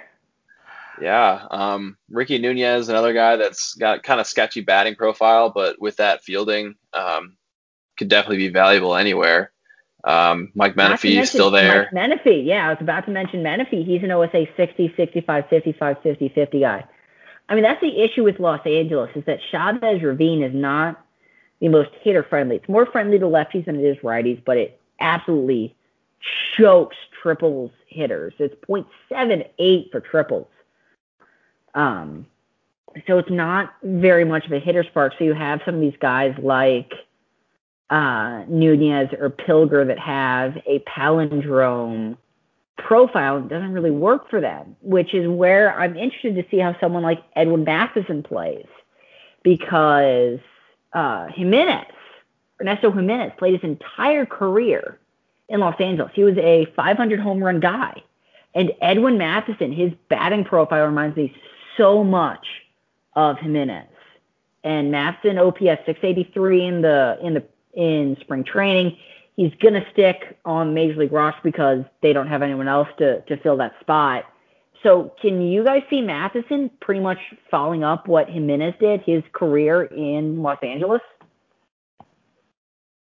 Well, I uh, I like a lot of what I see in the Dodgers, quite frankly. I mean, not necessarily for this season, but moving forward, they've got this first baseman, Bryce Davis, who I think looks uber studly. Um, I like Menifee. I think some of these guys should probably go. Um, Menifee should probably go. I think Pilger you could keep and try to build around. Um, if Mike Milden has value, and he probably does, he could probably go. Um, but yeah, I don't see a lot of problems here. Um, and I sort of like this farm. Uh, I love Cameron Smith. I love Ben Miller. So I don't have a lot of complaints. I mean, I think the future is bright for the Dodgers. Uh, it's interesting to watch the Dodgers go through this full fledged rebuild. Uh, I don't know that it's interesting this year, but I hope he's able to trade some of these pieces because uh, I think it looks pretty neat. I like what he's done. So. Yeah, I think if you can get some guys out like Nelden, Menifee, uh, get high out of there, um, I mean, Matheson looks really great as a second baseman uh, to, to pair with Arriaga, who he got back when he traded Romer uh, in Lazenby. Um, so that's a really good middle infield there to build around. Like you said, there's those uh, two pitching prospects. Um, what are their names? Miller and Smith. Yep. Both looking really good. Both got, of them are uh, left-handed. Like they just seem super sexy. I like them a lot. Great. Tavares coming up to man third base, possibly, or uh, you know, if you got someone there, you can stick him stick him at uh, first base. I don't know. Um, a lot of good young pieces, and if those two pitchers come up, um, LA should be LA should have some money to spend and uh, build around those guys. And I think they got a lot of good, lot of good foundational pieces here. They can just they, ship they out some of those older guys. Pieces. Is this team going to be competitive before the turn of the uh, before the turn of the decade? Yeah, I think a few years is isn't out of the question for them to start, you know, building up a decent team. Um, Miller I, and Smith are on the right side of 20. Could be decent young pitchers at that point. They got some good young fielders. I, I think by 2028, 2029, you can see the, some young Dodgers making a making a big wave. Yeah. I I hate seeing the Dodgers non-competitive because they were competitive pretty much the first 20 years of the century. Oh, absolutely. The In uh, 2024, 2025, they fell below 60 wins. That was the first time since uh, 1990 the Dodgers fell below 70 wins. I uh, I- think that I agree with what Ben said. The uh, the only the the only other thing that I would add is, and, and I haven't looked in a while, but unless things have changed with the Dodgers losing, they always have really healthy budgets. And Mike is not afraid to go and spend money in free agency. No, never. And it's so- funny because there have always been two LA teams, one that's never afraid to spend in free agency and one that is. I've never spent in free agency. I've always acquired guys via trade. And Mike has always made the free agent splashes. He uh, and so if there is something that he needs, Mike is not afraid to go and spend money and make a splash. He always seems to have money, and so there's a future where half the rotation and half the starting lineup all makes the minimum, and there's going to be a The other lot half of is money. a free agent Oh, yeah. There's a lot of money left over uh, that you can go and and and spend it on the rest of that team. And so, uh, I mean, I agree with what Ben said, but I always feel like the Dodgers have a healthy budget, and Mike's not afraid to spend it. So, yeah. Beyond that, that's all I got. All right. Anything more to mention about the Dodgers? I'm good. All right, let's predict the West. I will start here. And we're going to have Ben follow up because we're both the West GMs. I'm going to start, and I'm going to, as much as this pains me to say, I think Arizona ends up winning the Pacific around 95 games, followed by Seattle, then Vegas, then San Francisco, San Diego, California, Oakland, LA.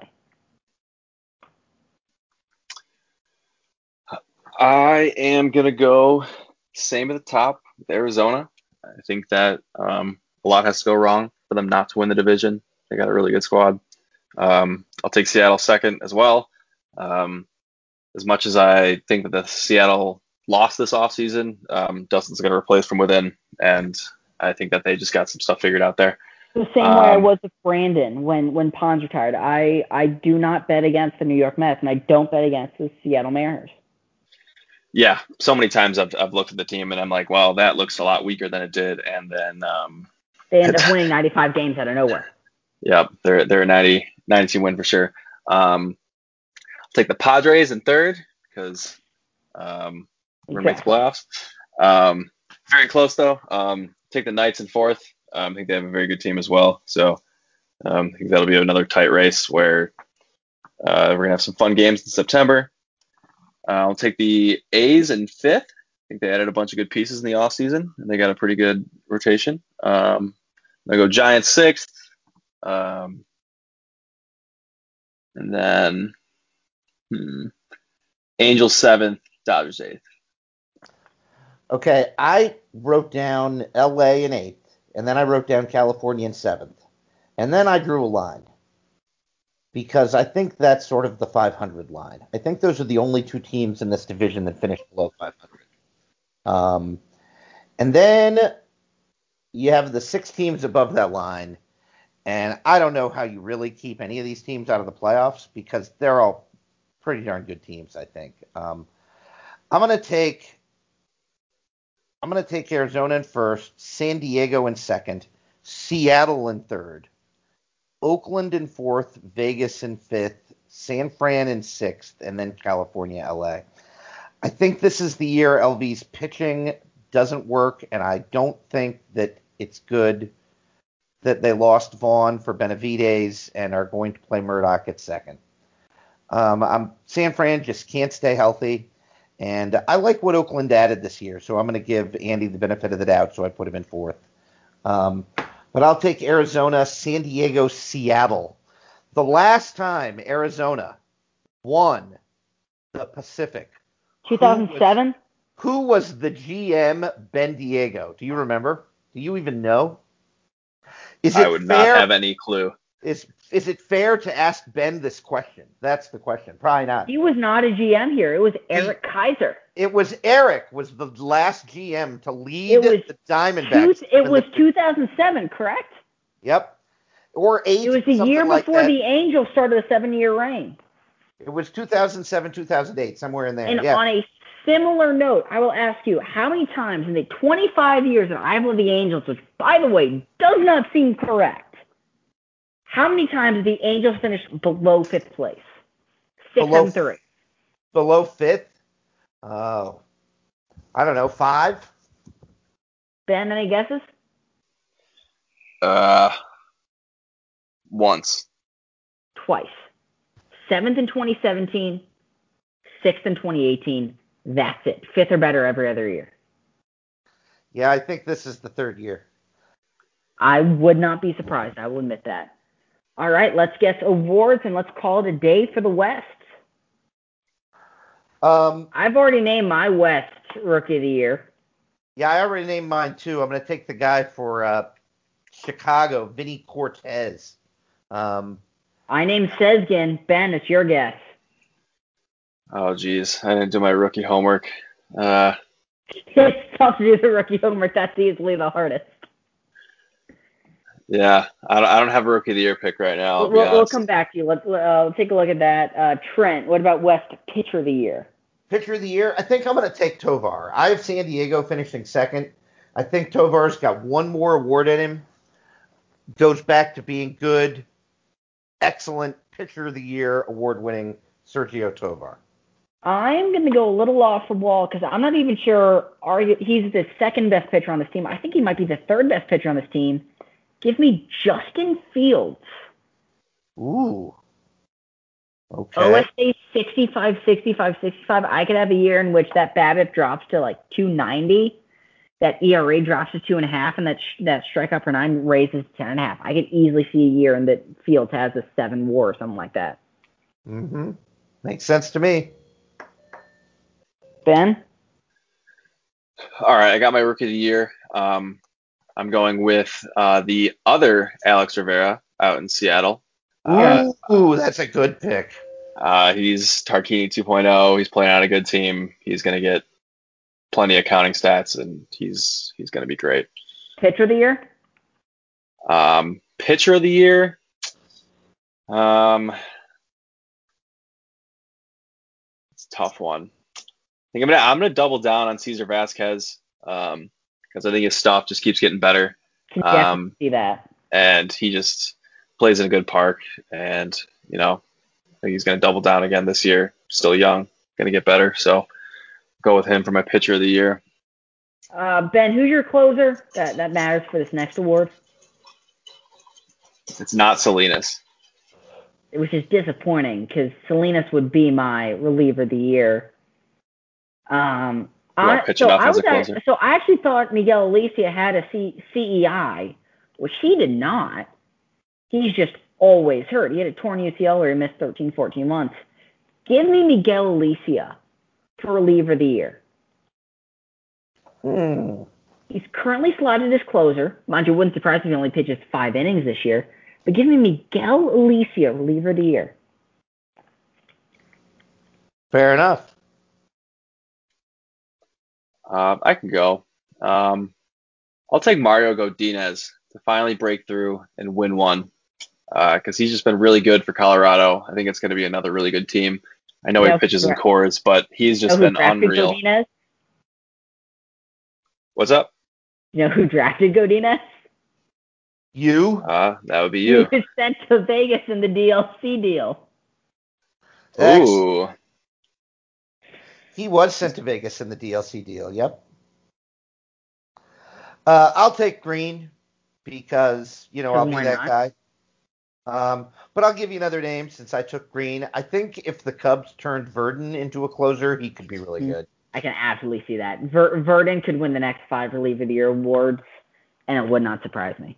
So he's really good too. So I gave you two. All right, Um, that leaves position player of the year. Uh, I think I'll take Caleb Austin.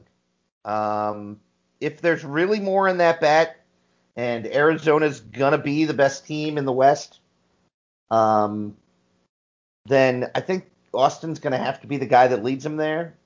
And given that that's the case, I'll take him for position player of the year. Let's take the assumption that a Colorado player cannot win it. We're, we're going to say that. If the Colorado player can win it, then Encarnacion, Tejeda, obvious guesses. Well, let's say that one of them cannot win it. Ben, who do you have? Um, I'll go a little out of the box, and I'll take Scott Beatty to Mhm. go a little crazy this year.